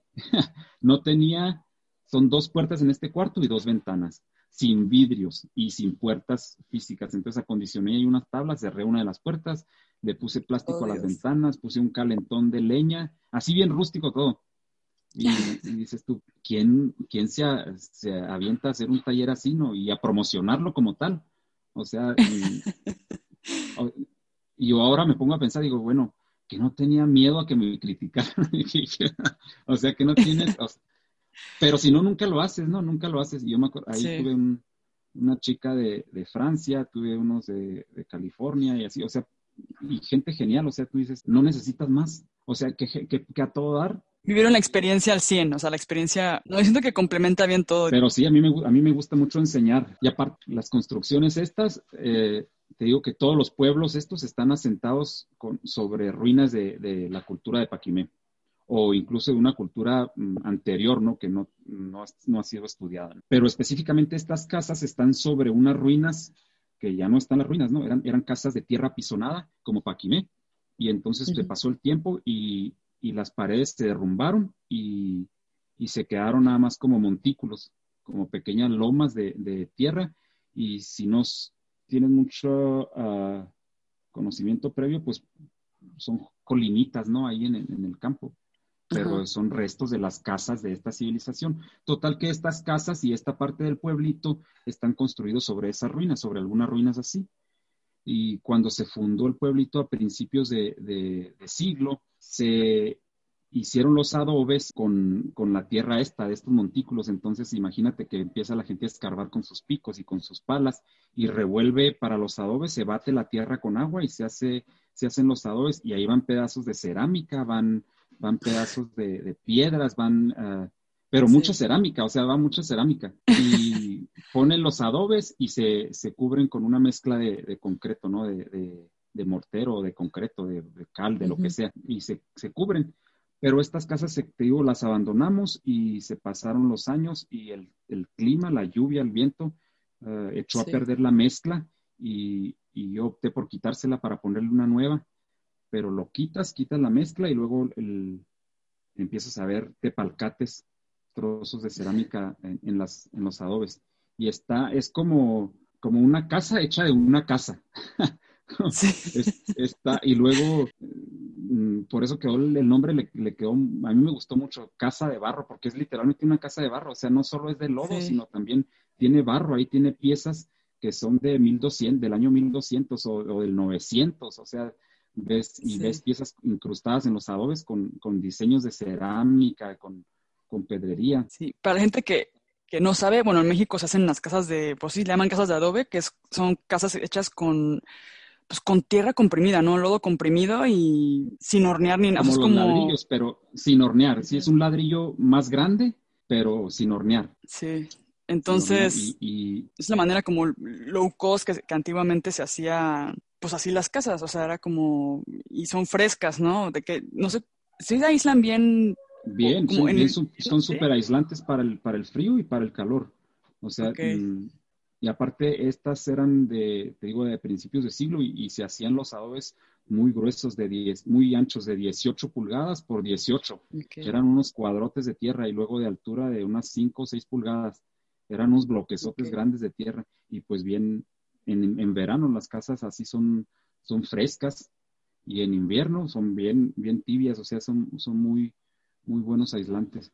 Pero total que, me gusta, a mí me gusta mucho del, siempre que tengo visita les platico de, les digo, venga, se vamos a ver los tepalcates en la, en los adobes y en todos lados hay, pero ya tengo ahí localizadas mis piezas este eh, favoritas, ¿no? En los adobes. Y, luego eh, se pone medio creepy, ¿no? Así como, como raro porque cuando se hicieron las casas, pues te digo, mezclaron todo lo que encontraban y de pronto sacaron por ahí algún, este, algún entierro y iban huesos. Y, los huesos más resistentes pues son los dientes. Entonces, sí, entonces yo tengo ahí en, algunos adobes que ah, se está asomando una muela. y acá. no inventes. y está, hay cadáveres. Ah, pequeños restos de cadáveres. oh, Dios. Pero siento que es un lugar con mucha, mucha historia. Está buenísima la idea como de hacer una residencia y, y seguir manteniendo como igual la arquitectura como tradicional, ¿no? mantener como lo que se usa, y como dices, como el barro, casa de barro. Me parece súper buena esa idea también como de dar a la comunidad, traer como el exterior a la comunidad. Siento que es como, sí, es, me parece ideal. Cuentas conmigo, yo me, me encantaría ir de visita en un futuro, pues, no muy lejano. Aquí. Estamos en Chihuahua. Pasa la pandemia, en cuanto. Ya, cuando la, la pinche pandemia que ya... yo quería ir a México en enero, pero ya con la pandemia ya me, ya me rendí, ya, ya fue, no creo que pueda ir. Pero bueno, el próximo año, a finales del próximo año. pero bueno, pues entonces, Diego, creo que ya, este, pues, me encantaría seguir platicando contigo, siento que faltan cosas por platicar, pero quizás lo tendremos que posponer para un episodio número dos. Pero muchísimas gracias por, por aceptar es, platicar conmigo el día de hoy. Eh, y no sé si quieres agregar algo a la conversación, como algo que creas que, que alguien le podría interesar, algún consejo. Obviamente, pues tu, podcast es, para, es para, para, todo el mundo, ¿no? Pero, pero sí se me antoja como decirle a, a los que nos escuchan mexicanos, de decir que tenemos que voltear más a, no necesariamente al norte, pero sí a a lugares que no son tan conocidos, que no son, vénganse a Matartiz, pues, vénganse, vénganse, o sea, pues, que son lugares con, vénganse para Sí, vénganse, o sea, mm, por ahí en alguno de, tus otros podcasts estuve escuchando, no recuerdo a quién, pero, pero hablaba de eso, de, cómo el, centro y el sur de México son tan ricos culturalmente que opacan lo que hay fuera de ahí. y, y estamos acostumbrados a ver el colorido del centro de México, pero, pero el color del desierto y, lo que se produce acá es igualmente eh, valioso. Hermoso. O sea, relevante. en el norte se está creando ahorita eh, cosas bien relevantes en cuanto a arte, pero necesitamos pues ponerles atención para saber que ahí están. Y, igual darnos la, oportunidad de, de, conocer estos lugares, de aprender. Y sí aquí estamos, ojalá y, ojalá y me invites para un siguiente podcast, ya cuando tenga la escuela funcionando. Sí, nos cuentas de tu experiencia ya de residencias. Qué bueno que mencionas esto porque sí. es verdad, yo he pecado de eso. Yo, digo, no tenía el norte en mi radar este, hasta que no me invitaron a, a Chihuahua a dar el taller y, y me, me, explotó la cabeza en el aspecto de que dije, es que es México y comí cosas que nunca había, o sea, como la comida, todo fue como diferente, la gente, hasta la manera de hablar, el acento, es como, dije, es que es, es otro mundo. Pero, y por ejemplo ahora con, con mi marido, mi marido es alemán, ya tenemos pensado como ir al norte. ¿Sabes qué pasa con el norte? Que siento que ahorita que me llegó ahorita a la cabeza, que nos da un poco más de miedo, ¿no? Porque tenemos esa idea de que en la frontera es como más peligrosa, como como que está Ciudad Juárez, está como que estas zonas. Este, nosotros tenemos, tenemos ganas de ir a, queremos hacer el tren, el, Chepe. Mi papá es de Los Mochis, Sinaloa, y mi papá es como de, un día hacemos este, el tren, el tour y terminamos en Los Mochis y de ahí los mariscos y no sé qué. Y sí, y, y, y, Jaime me dice, pues hay que, ir a, o sea, hay que ir al norte, como que nunca hemos ido al norte, siempre vamos de que la Riviera Maya, Oaxaca, tenemos muchas ganas de ir a Chiapas, que tampoco hemos ido, pero están como en nuestra lista. Y ahora que lo mencionas, sí es verdad que, que no, no le damos atención, no sé, como que de repente lo vemos muy pegadito a Estados Unidos y como que siento que se pone borrosa la frontera, como que hay algo ahí que como que siento que Estados Unidos como que interfiere un poco. Pero sí es verdad que es enriquecedor y que es igual de bello y qué bueno que lo mencionas. Y de hecho, cosas que, eventos que te enteres, este, cosas que creas que podemos compartir, a mí me encantaría darles difusión con, con la bitácora. Digo, somos una comunidad pequeña, pero si podemos hacer más ruido para que se vea lo que está pasando en el, en el norte del país, nosotros nos ofrecemos para ayudarla a dar esa difusión y que la más gente se entere de que ahí también hay cosas interesantes que hacer, ¿no? Entonces, qué buena, con qué buena reflexión me dejaste. Ahora ya sé como, bueno, vamos al norte para, para la próxima, con mayor razón. Bueno, pues no, muchas, muchas gracias por la invitación, Pau. Me ha dado mucho gusto platicar contigo. Ya se corrió más la plática quizás de lo que lo tenías pensada, pero, pero me da mucho me, da mucho gusto de desahogarme aquí, ¿no? no, está buenísimo. Yo aprendí muchísimo con esta conversación de Matt Ortiz y justo el que hablas de los orígenes, hasta la historia de los, de los ferrocarriles me quedé como de, no, sí es cierto, o sea, ¿cómo es que ya no hay? Nada más tenemos el Chepe y la bestia, ¿no? Y de ahí ya no tenemos los ferrocarriles y me quedé como que me hizo pensar así como cosas. Y se queda pendiente otra plática, yo creo. Vamos a hablar más adelante, ya que se acabe la pandemia y que arranques con las residencias. Y seguimos hablando también por redes sociales para, pues para seguir hablando, para seguir cotorreando. Y cualquier cosa, pues ya sabes que también acá damos difusión a los talleres, a videos que tengas, cosas así. Para eso estamos creando la Bitácora Cerámica. Queremos hacer una plataforma para que no solamente los americanos hablen de lo que está pasando en, en Latinoamérica, también queremos nosotros empezar a, abrir la conversación y hacer como que darle información a habla hispana. Entonces, bueno, gracias por estar aquí, por ayudarnos a transmitir ese mensaje. ¿Y dónde te encontramos para la gente que no sepa pues me, encuentran como Diego Valles, así nada más Diego Valles, eh, en Instagram, en Facebook, en Twitter. Twitter no lo uso, pero ahí lo tengo. Eh, y, ya en, quizás en una semana tengo ya la, página de web de Diego Valles Potter y, luego acá con el, con el nombre gringo, ¿no? Pero pues es parte del, del business plan. Sí, entonces pues sí, pero ahí estamos en, en las redes sociales trabajando. Perfecto. Hay cualquier cosa, pueden contactar con Diego y él con mucho gusto pueden echar cotorreo también ahí. Pues muchas gracias, Diego. Gracias a ti, Pau. Manden mensajes. Un abrazo muy grande hasta Chihuahua. Un abrazo allá hasta, hasta Alemania, que te estás congelando, de seguro ya no.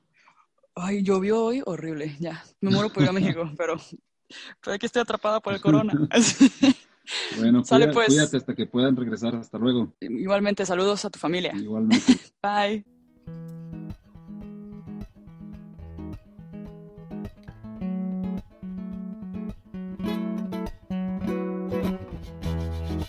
Muchas gracias por escucharnos. Recuerda que puedes encontrar más información en bitácoracerámica.org. Para novedades e inspiración nos puedes seguir en arroba bitácoracerámica en Instagram. Y si te está gustando este proyecto, no olvides compartirlo, darle like, suscribirte o dejarnos un comentario. El Cerámicast es editado por Beatriz Urbina, música original compuesta por Lucas Luna y Hernán Vargas, hecha con instrumentos de cerámica, y es creado para ti por la Bitácora Cerámica y por mí, Pau Stephens.